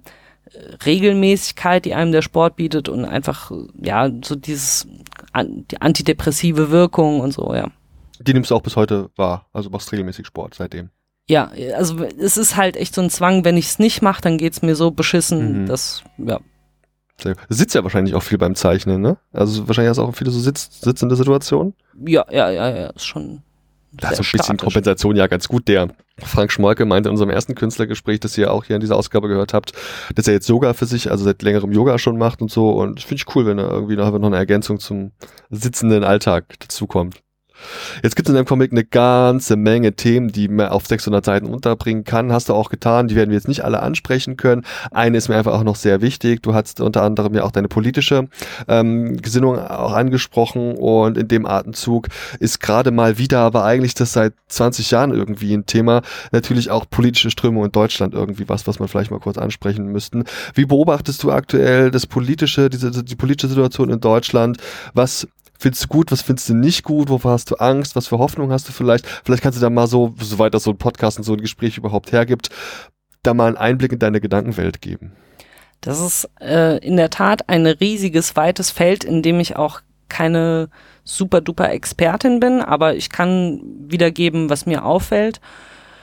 Ähm, ja, seit äh, spätestens 1979 hat ja diese neoliberale Ära begonnen. Also dieser Nachkriegsboom der 50er 60, äh, bis 70er Jahre ähm, hat aufgehört. Es hat eine Atomisierung der Gesellschaft stattgefunden, die damit einherging mit eben diesem neoliberalen Dogma. Jeder ist there is no such thing as a society äh, und dass der Kapitalismus alternativlos ist und ähm, ja, das ähm, hat, ist alles einhergegangen, auch mit einer starken Schwächung der Gesellschaften und anderer Bindungen der Gesellschaft. Ähm, und äh, ist dann kulminiert dann auch gerade, als dann Rot-Grün in Deutschland an der Macht war, äh, mit der Ausweitung des Niedriglohnsektors und ja, eben diesem allgemeinen Zustand, dass ja es keine, kein Aufstieg mehr gibt, sondern eher eine Stagnation bis eine Senkung der Lebensqualität, von der wir, glaube ich, in den nächsten Monaten bis Jahren noch viel, viel mehr sehen werden angesichts dieser größten Wirtschaftskrise des Kapitalismus, die 2008 ja schon mal aufgeblüht ist und dort eben nur notdürftig verdeckt wurde. Und ähm, mit solchen Maßnahmen wie äh, Zinssenkung wurde da ja entgegengetreten, was einfach nicht mehr möglich ist. Die Zinsen sind inzwischen negativ. Und ähm, ja, ich glaube, Capitalism Game is over. Und ich, es heißt nicht, dass dann automatisch was Besseres kommt. Es kann auch sein, dass das einfach so, ja, ja so eine richtig abgefuckte Horrorshow jetzt wird und wir alle niedergehen unter großen Qualen.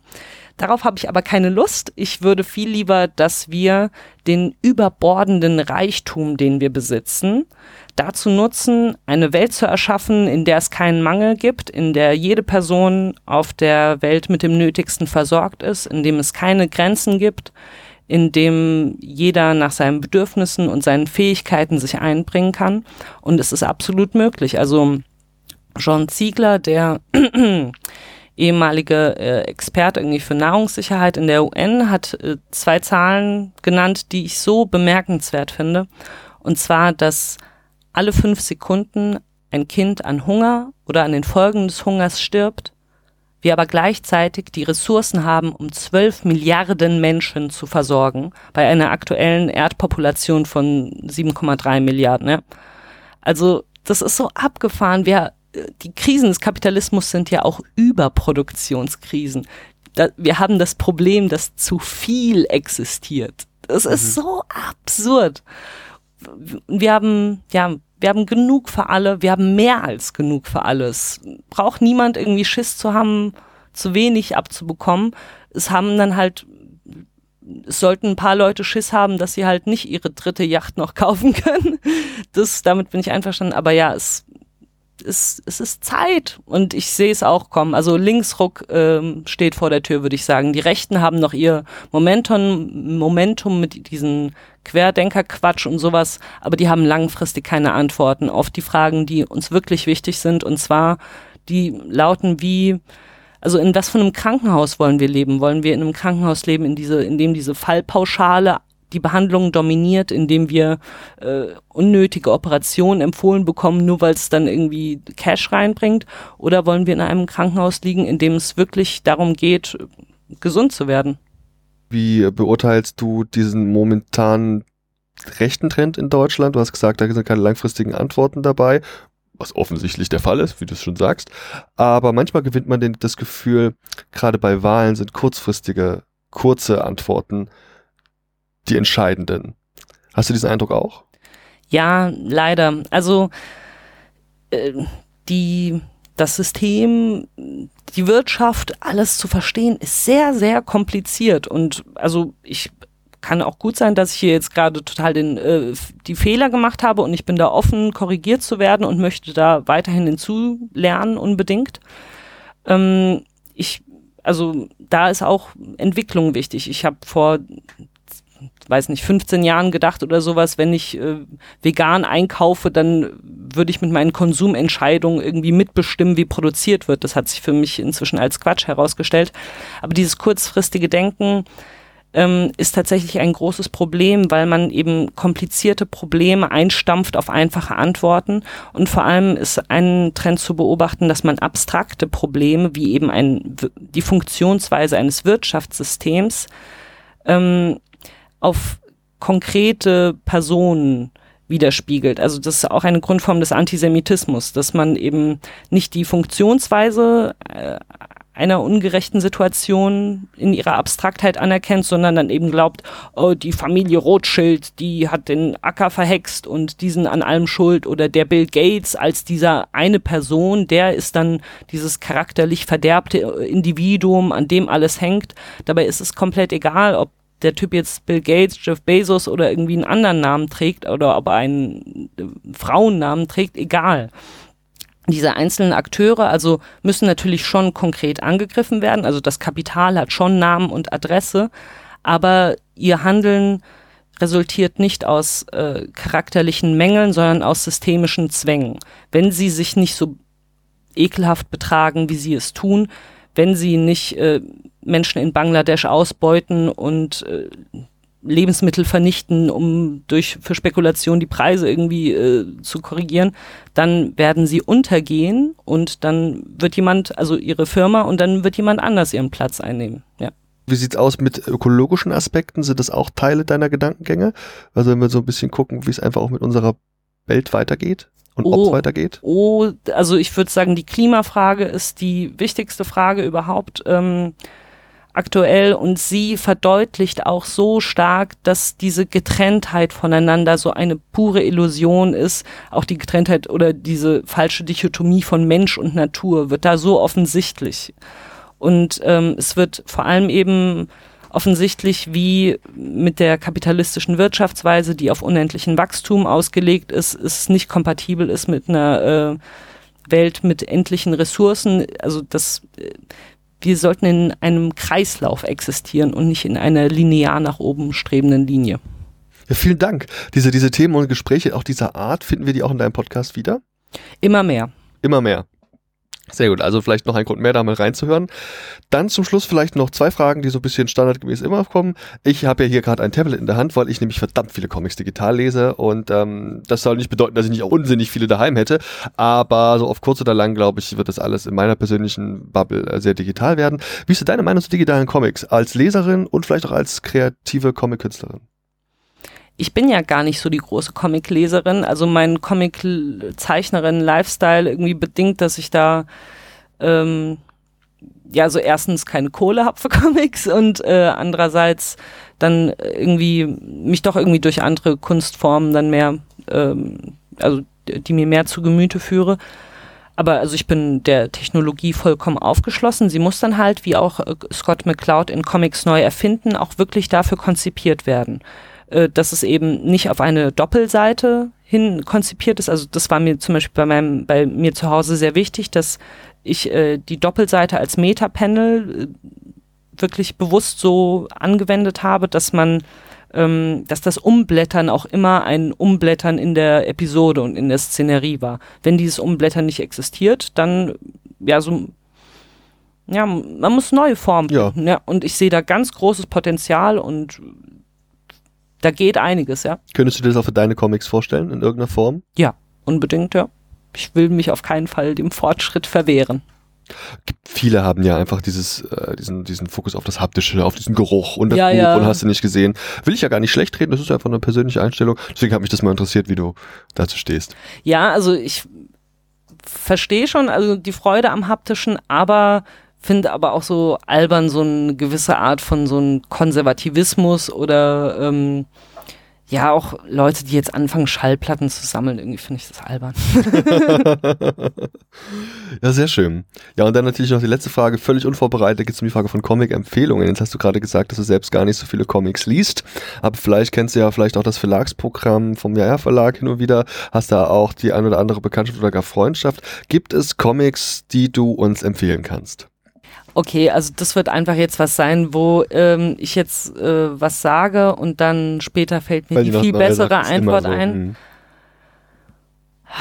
Ey, dann bin ich einfach mal ganz plump und empfehle Scott McCloud. Meine Mhm. Güte, das ist also wirklich auch äh, abseits vom Comic machen, entwirft er da so viele interessante Theorien, zum Beispiel über die vier Lagerfeuer des Comics. Weißt du, was ich meine? Das ist mir gerade kein Begriff. Sind das diese Genre im Genre-Ding?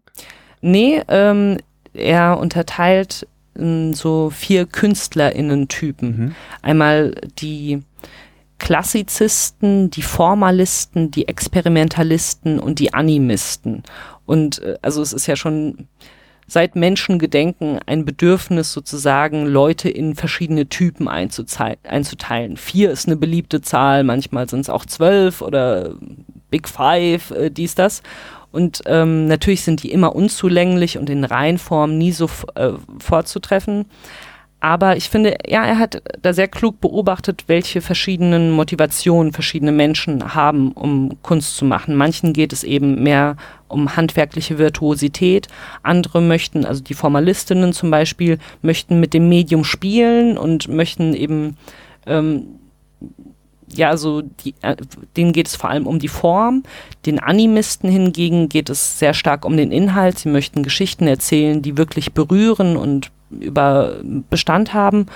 Und äh, wen habe ich dann vergessen? Die Klassizisten, Formalisten, Animisten. Oh, die wichtigen, die Ikonoklasten, die der Gesellschaft die hässliche Wahrheit äh, vor den Latz knallen wollen, die Punks, die eben, denen es darum geht, äh, aufzurühren und ja, also die auch äh, inhaltlich was wollen, aber also vor allem eben so nicht schön und nett sein Mhm. wollen, ja. Nicht so angepasst vielleicht auch, ne? Würdest du dich in eine der Gruppen zuordnen? Ähm, ich sehe mich wohl, ah, also Ikonoklasmus auf jeden Fall. Äh, ich habe schon ein bestimmtes, einen bestimmten Anspruch an handwerkliche Virtuosität, an Schönheit auch. Also ich, da finde ich den Widerspruch interessant, die hässliche Wahrheit in schöner Sprache oder in schönen Bildern zu zeigen, so, ja. Aber natürlich bei den Animisten auch, ich will halt auch einfach gutes Storytelling machen. Ich will, dass es nicht langweilig wird. Langweilig war unser Gespräch auch nicht, ganz im Gegenteil, es war sehr erhellend, äh, auch mega unterhaltsam und ich bin hin und weg, dass ich hier heute bei dir sein durfte. Liebe Paulina, vielen lieben Dank für das Gespräch und vor allem viel, viel Erfolg für dein aktuelles Werk bei mir zu Hause. Vielen Dank. Andi, vielen lieben Dank auch für das Gespräch. Ich finde, das hast du voll gut gemacht. Ich habe mich in deinem Gesprächskörbchen sehr, sehr aufgehoben gefühlt und ich finde, du machst es ganz, ganz spitze. Arrivederci, ciao.